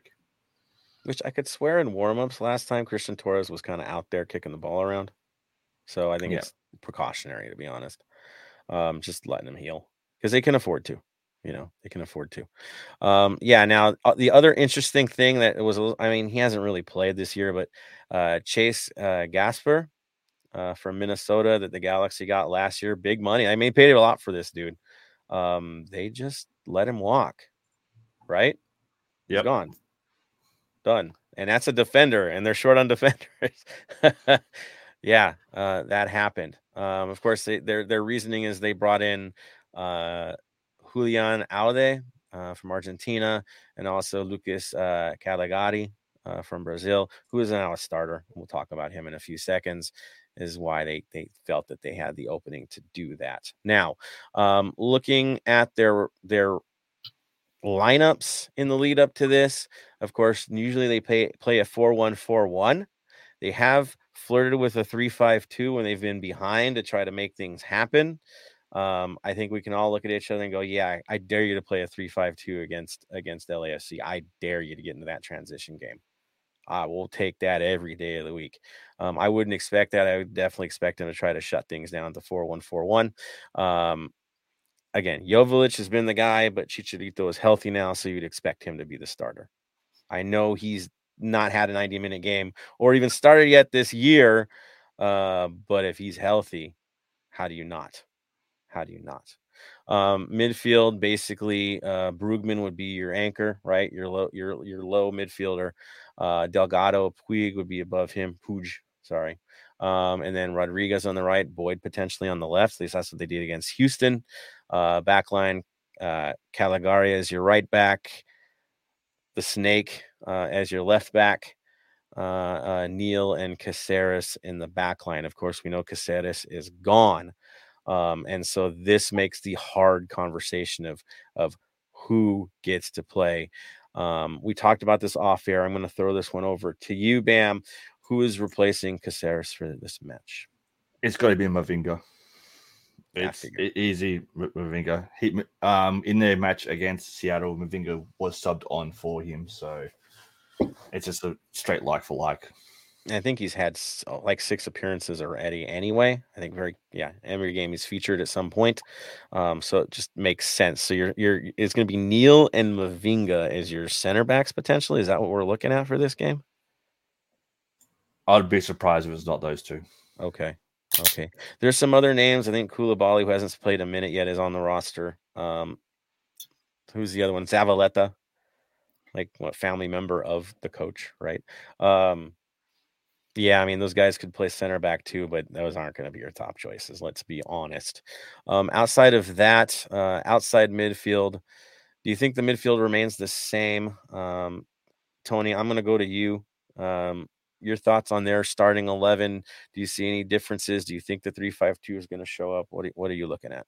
I think the 352 is going to be the probably their show up just because they don't, again, they're not, they haven't done anything that works. So they're probably going to just go to what makes them comfortable for the day and just see what happens. But I don't see any changes with them except for, like, again, the players that have left because of red cards or injury should be interesting. I mean, if they do, if they play the three-five-two, that means that you're asking either Edwards or Calegari to play in a center back role, or finding one of the other guys off the bench, um, who've got no minutes. Uh, really would be an interesting transition and, who moves in. Of course, that would give them the chance to get uh, and uh, and uh, Chicho on the field at the same time, but they've had no real time with that. Well, you know, it'd be a total gamble from them and could go south very quickly.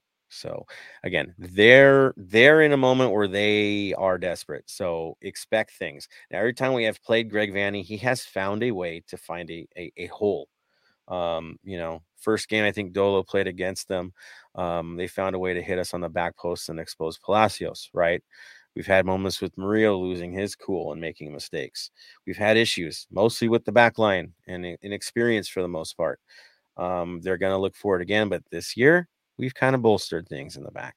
And so that brings it back to us and what we think is going to happen with our lineup. And I think that's the bigger story is how are we going to approach this game with the opportunity that we have? Is it going to be the roster or the lineup that we saw for the Open Cup? Is there going to be a wrinkle to this lineup? Where do we go next with this? So, um, looking, of course, at the back line, McCarthy's your starter. No questions asked. The big question is the center back pairing. Is it Murillo and Long? Is it Murillo and Chiellini who got some rest? Um, I will go first to you, Ken. Who do you think our center backs are going to be for this one? Chiellini for sure. And that's all I'm sure of. You think Murillo is going to be his, his partner or Long? Oh, man. You know, Murillo, he, he he's a bad man. I mean, he the dude is a beast. And that might complement Chiellini, you know, the lighter frame, more cerebral, more ahead of the game type of play. Um, but long, damn. Yeah. It it's Chiellini. It's all I'm saying, man. I don't know. All right. Uh Araceli, your center back choices. I'm going with Chiellini and Murillo. Looking at the schedule, there's no quick turnaround. They will have a, a full week of rest. So I say go all in. Ooh, Tony? You go with Chiellini, who knows how to play in big games. And then, of course, you go with someone who's been there and has the fire to bring up the troops when we need to be, is Murillo. There we go. So if they fail to get their Juventus guys on the field, we'll get our Juventus guy on the field. Simple as that. Uh, yeah, does bring the fire.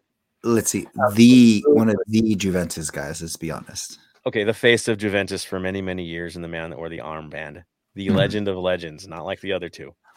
Let's be real, right? Um, Bam. It's got to be those two, Murillo and Chiellini, plain and simple. I do see Long coming into the game later on, but it's got to start with those two. There we go. Uh, outside backs. Last time we had Hollingshead and Palacios.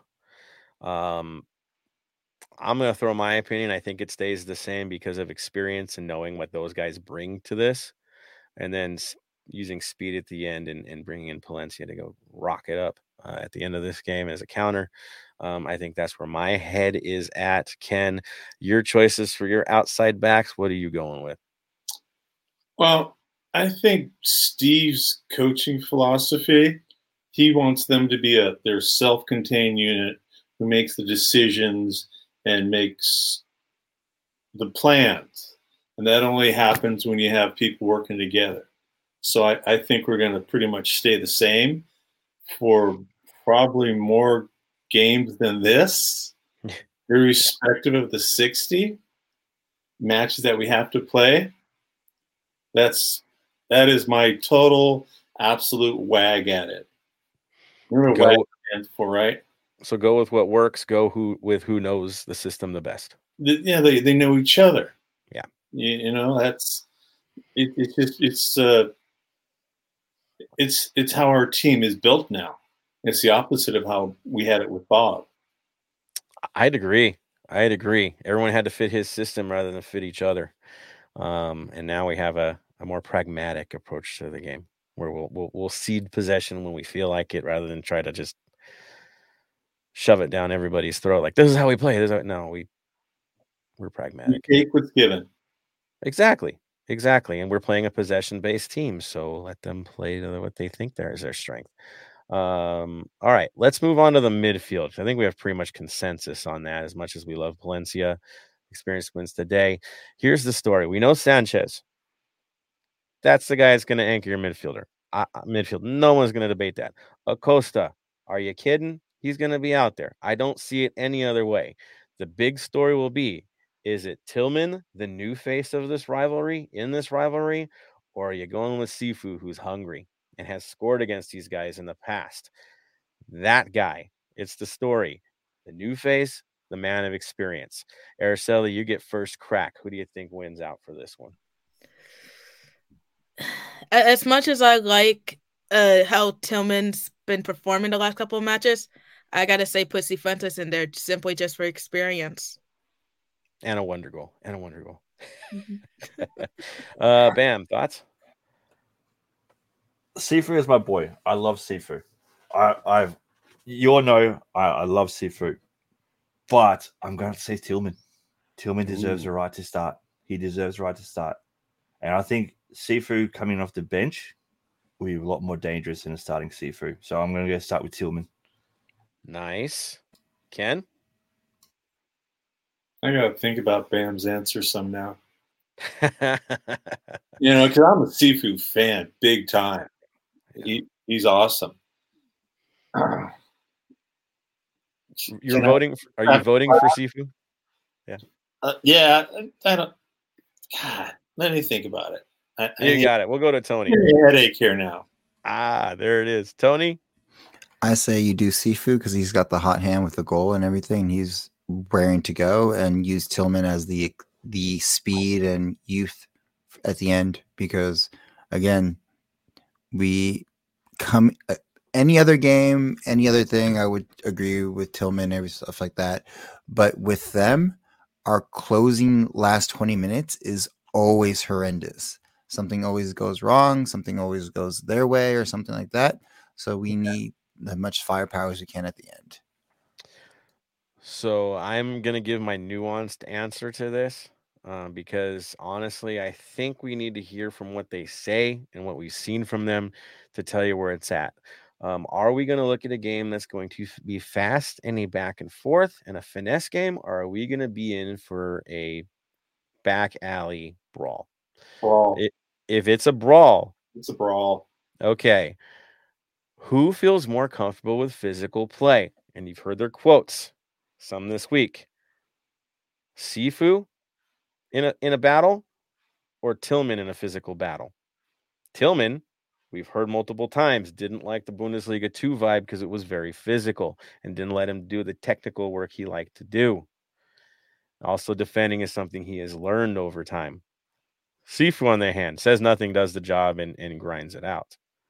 If that is what the story is, and they go with that that 4141, and we know how physical they are, I'm thinking Sifu gets it, right? Grind it. And then Sifu gets it. If our thought is that we're going to take the game to them and, and try to pummel them early, at least, you know, fast game, then it's Tillman. But I have a funny feeling he's going to go for the grinder. Does that change anybody's thoughts on that? My headache's getting worse. Getting worse. Yeah. So I have a funny, I have a thought it's going to be Sifu, man. I do. Just because of the history. He knows what they bring to the table. He's a badass. He is. He is. He will mix it up. And yeah, you But know, save him for the end. Well, I, I know. I, I I think we go after them. Um, remember, who are their subs gonna be as this game goes along? Because there's no way the eleven are gonna stay the same. It, it it weakens heavily for them with each substitution coming off, um, and opens the game up more for us. And then you get Tillman in there fresh while their guys are tired, chasing the game, and and that's when you can lay in the dagger.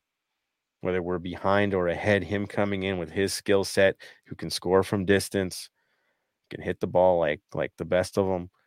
I think a super sub with him is is going to be the story. That's where my head's at. So, final thoughts on uh on, on Ken, your your thought, or you're like, man, forget it, man. Just let's go to forwards. I- think Sifu's going to start. Tillman's going to come in and score three goals. Bam, there we go. All right, which brings it to the front line. There you go. Front line. I don't think we're going to have a shock here. We know who it is. Buanga, Vela, and Araceli. Mahala. Bam. Opoku. Tony.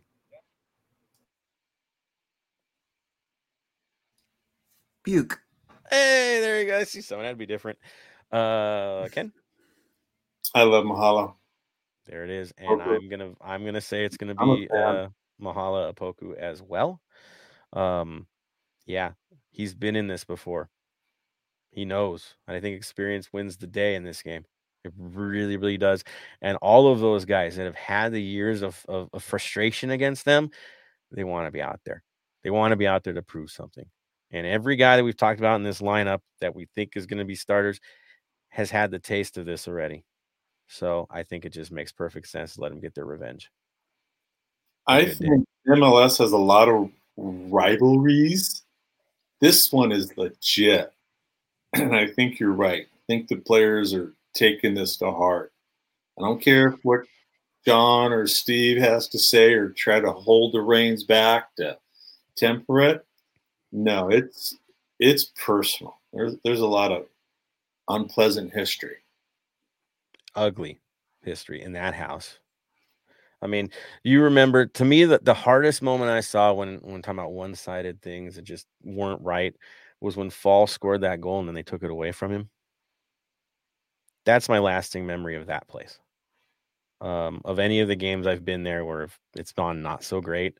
To me, just watching that young player get crushed by a, a BS call, um, that's my that's mine. Like I want the dagger. I want revenge for that one. You know, that's where my head's at. Bam. For me, and this is going to sound really weird, I do not see both teams finishing with 11 men this game. No I way. think it's going to. I, I think it's going to be a knockdown, drag out brawl. Something's going to happen on the pitch. It's going to be maybe a dirty tackle here or there. It's going to come together, and I can see two players getting sent off, one from each team. I'm worried it'll only be one, and it'll be against us because you know how this league operates. No, see, see, see I, I would say that, but I I think that with what's happening and all that kind of stuff, the league's looking at it going, maybe we need to be more fair with this game, and that's why they've got Villar- Villarreal as a, as a main referee. They got um Druzvik in at VAR, who has done some great VAR work and all that kind of stuff. So for me, I can only see both teams finishing with 10 men. I don't see us finishing with 11. Oof, man. All right, that's gonna be a hard one to figure out who that could be, but I I, I think I'm with you. If it does happen, it's got to be a coming together kind of thing where they're they're just they're meleeing at this point. Um, but which Carson on a lot of occasions has been mobbing refs. Like I'm surprised haven't Yeah. got fined for Well, it yet. which for me is, is why I think what's going to happen is we're going to start with Tillman. Tillman's going to go for a ticky tacky, get a cheap shot by a Carson player. That's what's going to call it, bring it all together. that guy getting hit or or uh okay well, well it's oh, it's gonna be a show right we can't predict it because you know how it is um gonna be tough It's going to be tough for all of us. I think we need to throw it out to our supporters to give their comments, and we'll close this bad boy out. Um, guys, it's your chance. Give us your two cents. Tell us what's going on. Join this conversation. You want to make predictions? Do it. You know I won't, uh, but you you're more than welcome to do so. All right, let's get some comments going here. Oh man. Do do do do.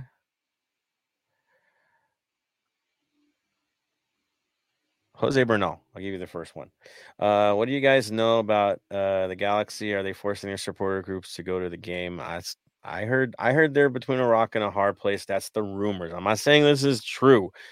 Rumors. I don't want to put my name on this, but from what I heard, that their season tickets are are at risk of being canceled, just like it happens with our stuff with our club when people are continually just reselling their tickets. Um, this is a thing. Um, but I heard that that that has been warned to multiple people that have V Block tickets. Um, that's what I heard. Um, I've also heard that there's a risk of supporters losing their membership in their supporter groups if they go out and, and abandon the protests. So that's a rumors, pretty ugly ones. Is there truth to it? No one's going to confirm that with us, but um, you know, the rumblings. You hear rumblings. That's for Doesn't sure. anyone spy on the Carson podcasts? Everyone does all the time. I never have. I don't know. I can't watch them. I mean, I I I just don't. I don't dig it. I. I'm wondering if there's some nuggets of truth in some of those podcasts. Who knows? I mean, I will say that, that I'm not going to shout out any of them, but one of them does actually go heavy with quotes and stuff and tends to say things they don't like to hear. So credit to them on that sort of thing. But but yeah, I'd rather get the sound bites from the players and the coaches, and they haven't sounded great. I'll be honest. Um, and uh, again, Vanney throwing up the cuss words and and and going off today didn't didn't help his cause either. Uh, LSC Wolf, right? You know, um, says my wife uh, family's 99% Galaxy. She's the only black and gold supporter. The clowns have not even said a word, meme, or post. I wonder what is going on. Usually, I'm being made fun of. Uh, something is up. Uh, something is up as they think they're going to get thrashed, and there's no way you're going to stick your neck up for that. Um, and they're not proud of their side right now. That's that's real talk. Um, I get it. I get it. Uh, Edgar Corral, Galaxy FO called the supporters a bluff and lost bad. That is for true. I'm not sure they even care though, but yeah. Jose Bernal, uh, with the prices they have for the game, we are paying for their season. Yeah, it's a lot for the supporter section. I'm not going to quote prices, but if you know, you know. Um, it's probably double, triple what others are paying. It's pretty rough. Um, but that, that- we've come to see that from multiple teams in the league this year and last year is is we pay way more than all the seats around us um, for the luxury of having a supporter section. So um, you know us, we're gonna pay it because we want to be there. Love is love. Um, this is our team. We'll be there no matter what. Um, yeah, stinks, but there it is. Uh, Jose Bernal, uh, Galaxy will VAR with ticket sales, give them a penalty. Yeah, uh, it's rough, but again, they're not the only ones that do that to us. Uh, down on Hill, I hope Long subs on so Carson can see what they were rumored to get. Did Aaron pull an Ilie and switch up and choose correctly, or classic case of media getting the two LA teams confused? I guarantee he heard from both. Um, why would he not? Several teams were chasing him down. Um, I've heard some cool stories as to why, but I was asked not to share them um, out of respect for those involved. Um, but I will say that um, we came well recommended from from former players and their families. I think I'll go that far to say it. Um, that the culture that you all built was one of the big reason why he came to us, um, and the culture that our club is built for for the players. I don't know. Maybe that's as far as I can take that. Um, LOL trash in trash can says Sifu. There it is. Uh, Velez believes that Tillman will start. He's been putting in some work every game he plays. Sifu tends to give up on plays and stop running. Interesting. Uh, agreed with Bam says Wolf. Uh, defenders, yeah, they notice Ken is on. There it is. With their lovely vision of Ollie on their logo. Nice, nice. Uh, Wolf, his thoughts. Uh, Carlos says Galaxy is going to try and make it a dirty game. Their only chance is to try and knock LAFC off their game. They're going to complain about every tackle.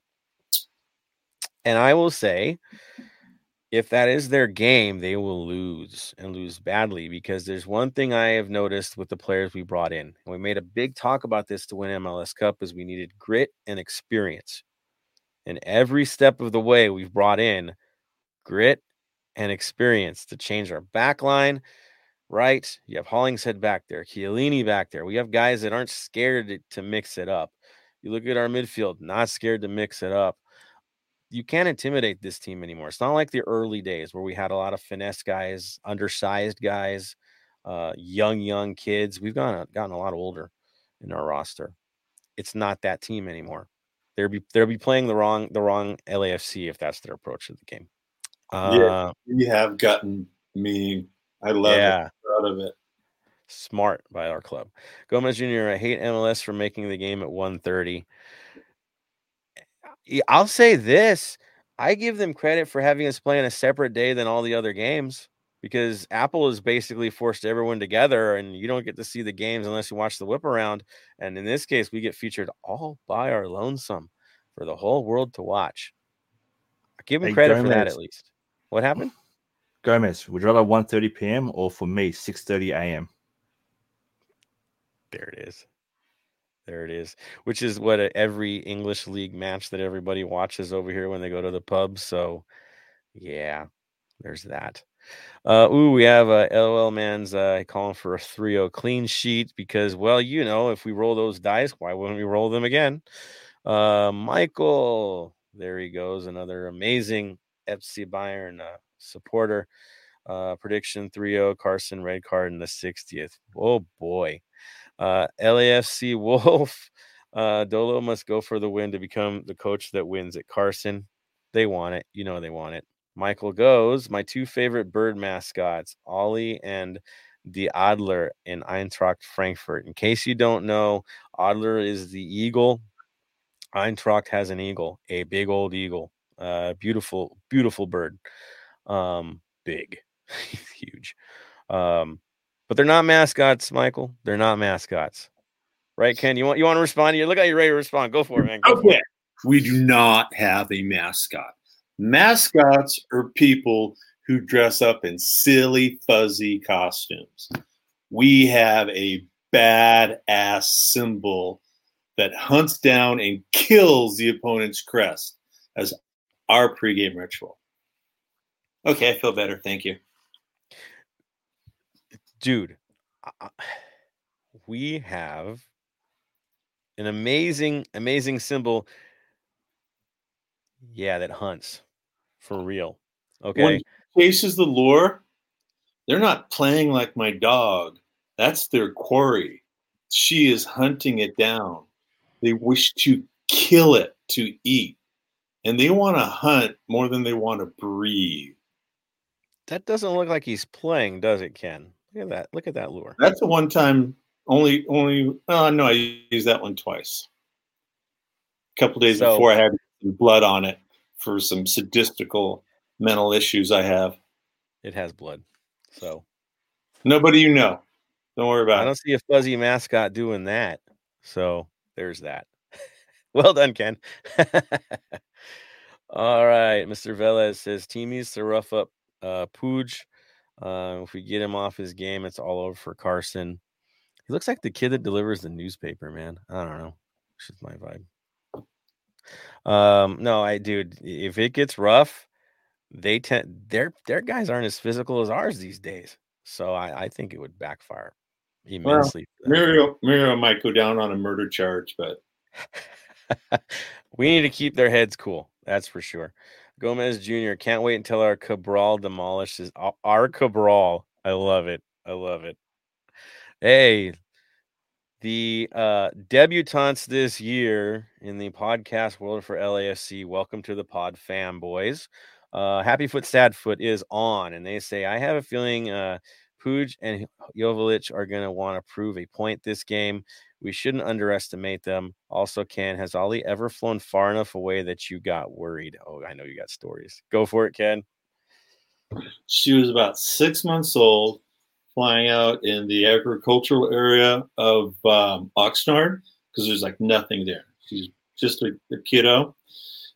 and she took off my glove and she flew straight away, about a mile. I'm looking at this on my phone because we have GPS on her. And she only had gotten up like five, six hundred foot in the air. Then she turned around and rode all the way back. and I'm swinging the lure and I'm seeing this. I literally grabbed the lure, fell to the ground in a fetal position, and she went past me about 220 something miles an hour. And that Oh. was very typical of the early training issues with Ollie, keeping her inside that itty bitty little stadium and slowing her down so you could see her. So when she was learning to fly out in the opens, she would literally go to like next to a mountain because that was her idea of what is an acceptable area to fly. So beyond where the eye could see, right? You no longer saw her anymore, and then comes at you at full tilt at about 200, right? Because she is one of the fastest creatures on Earth, correct? She was, I think that was 224 that day. We had the GPS knocked up to ping like 10 times a second, which, you know, because it's like really cool to see all the details. But I've gotten wiser and more attached to her. So we're only pinging the GPS once every like two to four seconds. So we don't get the high resolution of the speeds. But if anything does happen to her, she, we'll have telemetry on her for like seven days. Wow. Oh, yes. so so it stays it stays active longer. The battery stays up. Gotcha. Got you. Ha- has she ever disappeared for any period of time, or has it been quick return? No, just just to give me a heart attack. You know, that was that was that was the young Ollie. Any moments in stadium where you were a little bit worried of worried for? Oh, everyone remembers the time she left the stadium, Yeah. the northeast corner, and I was standing on the pitch thinking, "Mother frugger, man! No, is this the first time ever?" And That was like a playoff game too. I know this, but usually we have Jason, my son, up on the uh, on the roof at the very top of the stadium, and he's watching on GPS, and he has Sunny ready to go. So if Ollie really does take off, he'll see that. We'll shine a green laser on top of the, the uh, canopy above him that I could see, and he'll unhood Sunny. Sunny will come down hit the Lord, and we'll start the game off with a win. Then we'll go get Ollie if I don't die of a heart attack, anxiety. Then and at halftime, come back and say, hey, "You never guess what happened." so we'll that that that's about as as far as we'll kind of like fudge the truth with you guys. But we didn't ever want to start off with a loss you know, something embarrassing to the team or the fans. And another thing people ask me about often since I'm on a roll is when we say it's Ollie, there's only one Ollie. There's only ever been one Ollie, and there will only be one Ollie. And we do have backups that we've actually gone through quite a few because, you know, like a team, you keep chasing up from the bottom.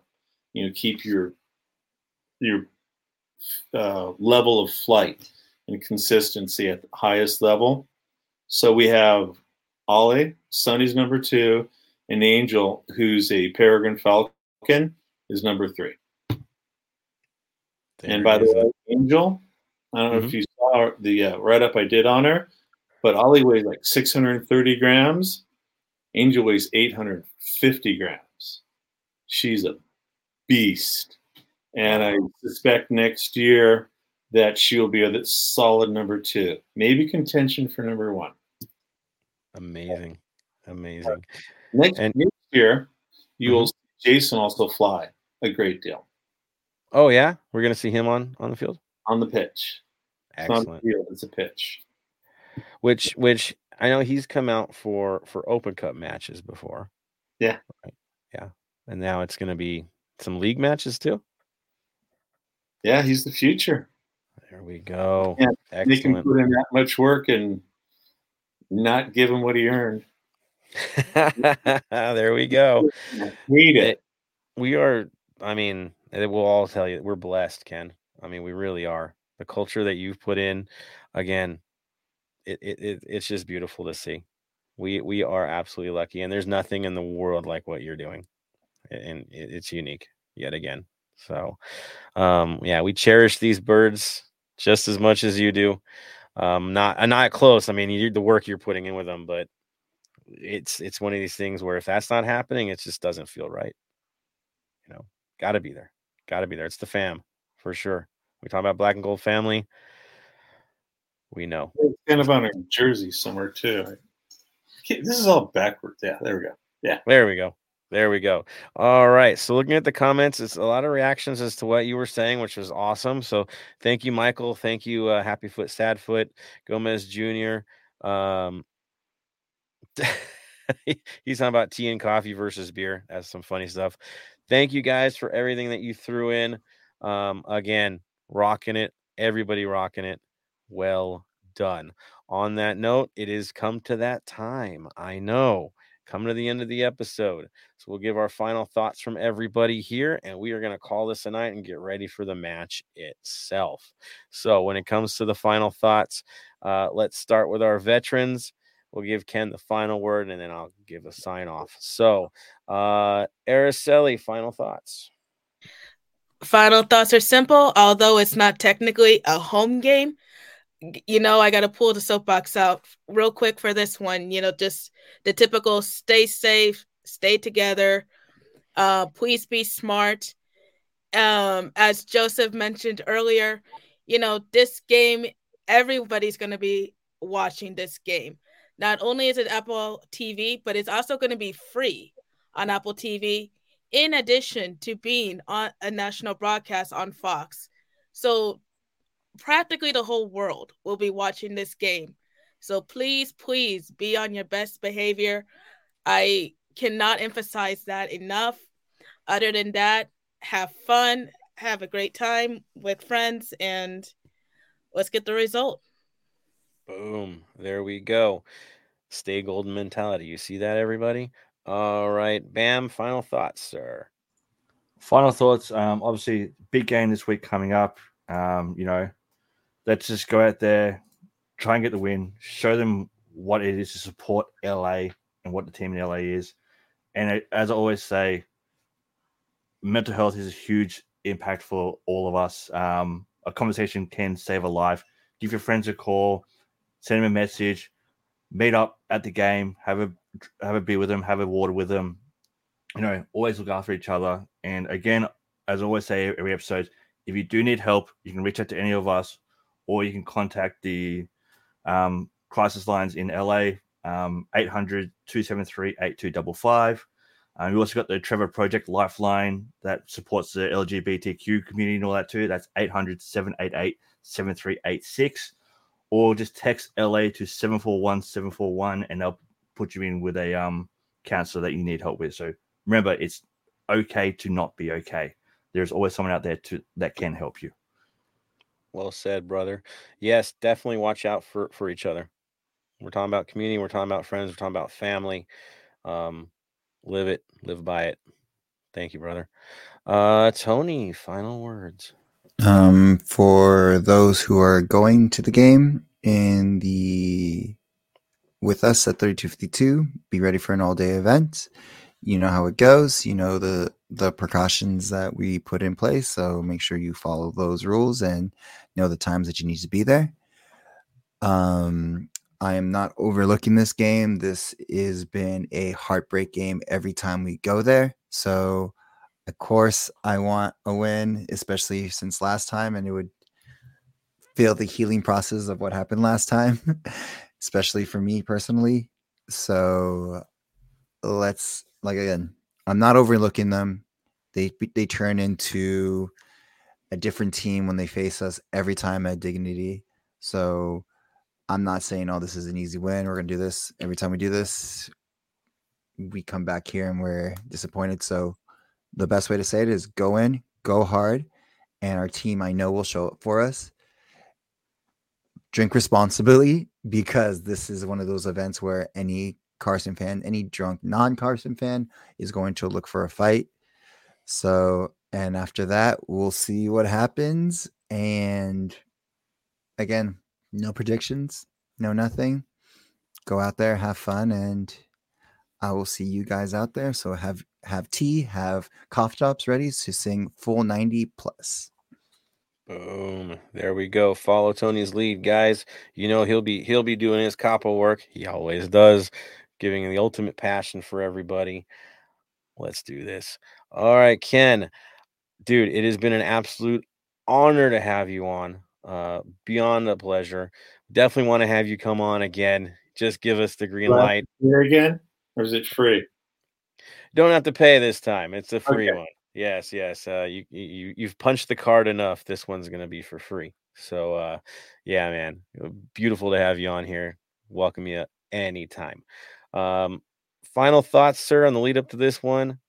You have the floor, my friend. I think you three who spoke earlier encapsulated what is beautiful about this club. And I'm very proud to be associated with this caliber of people and this organization. And you guys are amazing. Thank you for having me. Thank you, Ken. Uh, man, loving it, loving every bit of it. You you've made it special for us. You really have. Um, man, we're, we're all just lucky to be in this community. To be honest, we We just are, without a doubt. Um, I I will throw this out to everybody. We always talk about staying golden, and we mean it. When we say stay golden, that means do your best for your club. Represent your club to the fullest, represent it the right way. That is a stay golden mentality. You support throughout. Good times, bad. You support. That's the idea of staying golden. So now we're in a game that's going to be tough. It ain't going to be easy. It ain't going to be a walk in the park. Their record might look terrible, but when you throw this game together, throw everything out the window. You're in a rivalry match. It's real. It might not go our way. It might definitely go our way. Either way, be on your best, do your best to represent us in the best possible way you can. What does that mean? 90 nonstop, no holding back. If you go out of this game and you're you're not, you know, feeling it in your voice, if it ain't hurting, if it ain't gravelly at the end of this thing, you didn't do your job. If you're in that stadium, give your all, do your best. Whatever happens in this game, when you're leaving that place, represent us with honor. Go in singing, go out singing. Do it the right way. Don't get suckered into doing something stupid. You got to realize we are on the top right now. And the one thing you know for certain in this world is when you are on the top, everyone wants to tear you down. And they love it even more when you tear yourself down. Okay. So I'm going to say this don't be that guy, right? Don't be the one to tear the rest of us down and give us a bad mark. Be the one that brings us up. Every last one of you. Go in there, make it a story, make it a beautiful thing. We will always win in the stands. Always. Uh, final thing to my crew thank you, all of you, for doing what you do. You keep us moving, you keep us alive, you keep the show getting better and better and better. And to you, Ken, my brother, uh, it is again an honor to have you here. Can't wait to talk about this thing off air as well, man. Um, it's been good, dude. It's been good, and uh, we'll do our best to, to to do you guys right by you guys in this game this weekend. On that note, final word. We always end it with a stay golden. So I will throw it to you, Araceli. Final word. Stay golden. Bam. Stay golden. Tony. Stay golden, Los Angeles. Ken. Stay golden, brothers and sisters. And from me to all of you, stay gold in Los Angeles.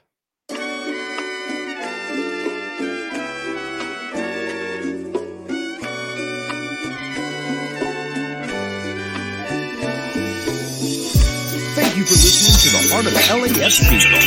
Make sure to leave us a rating and review on iTunes or Stitcher. Shoulder to shoulder, the black and gold is taking over.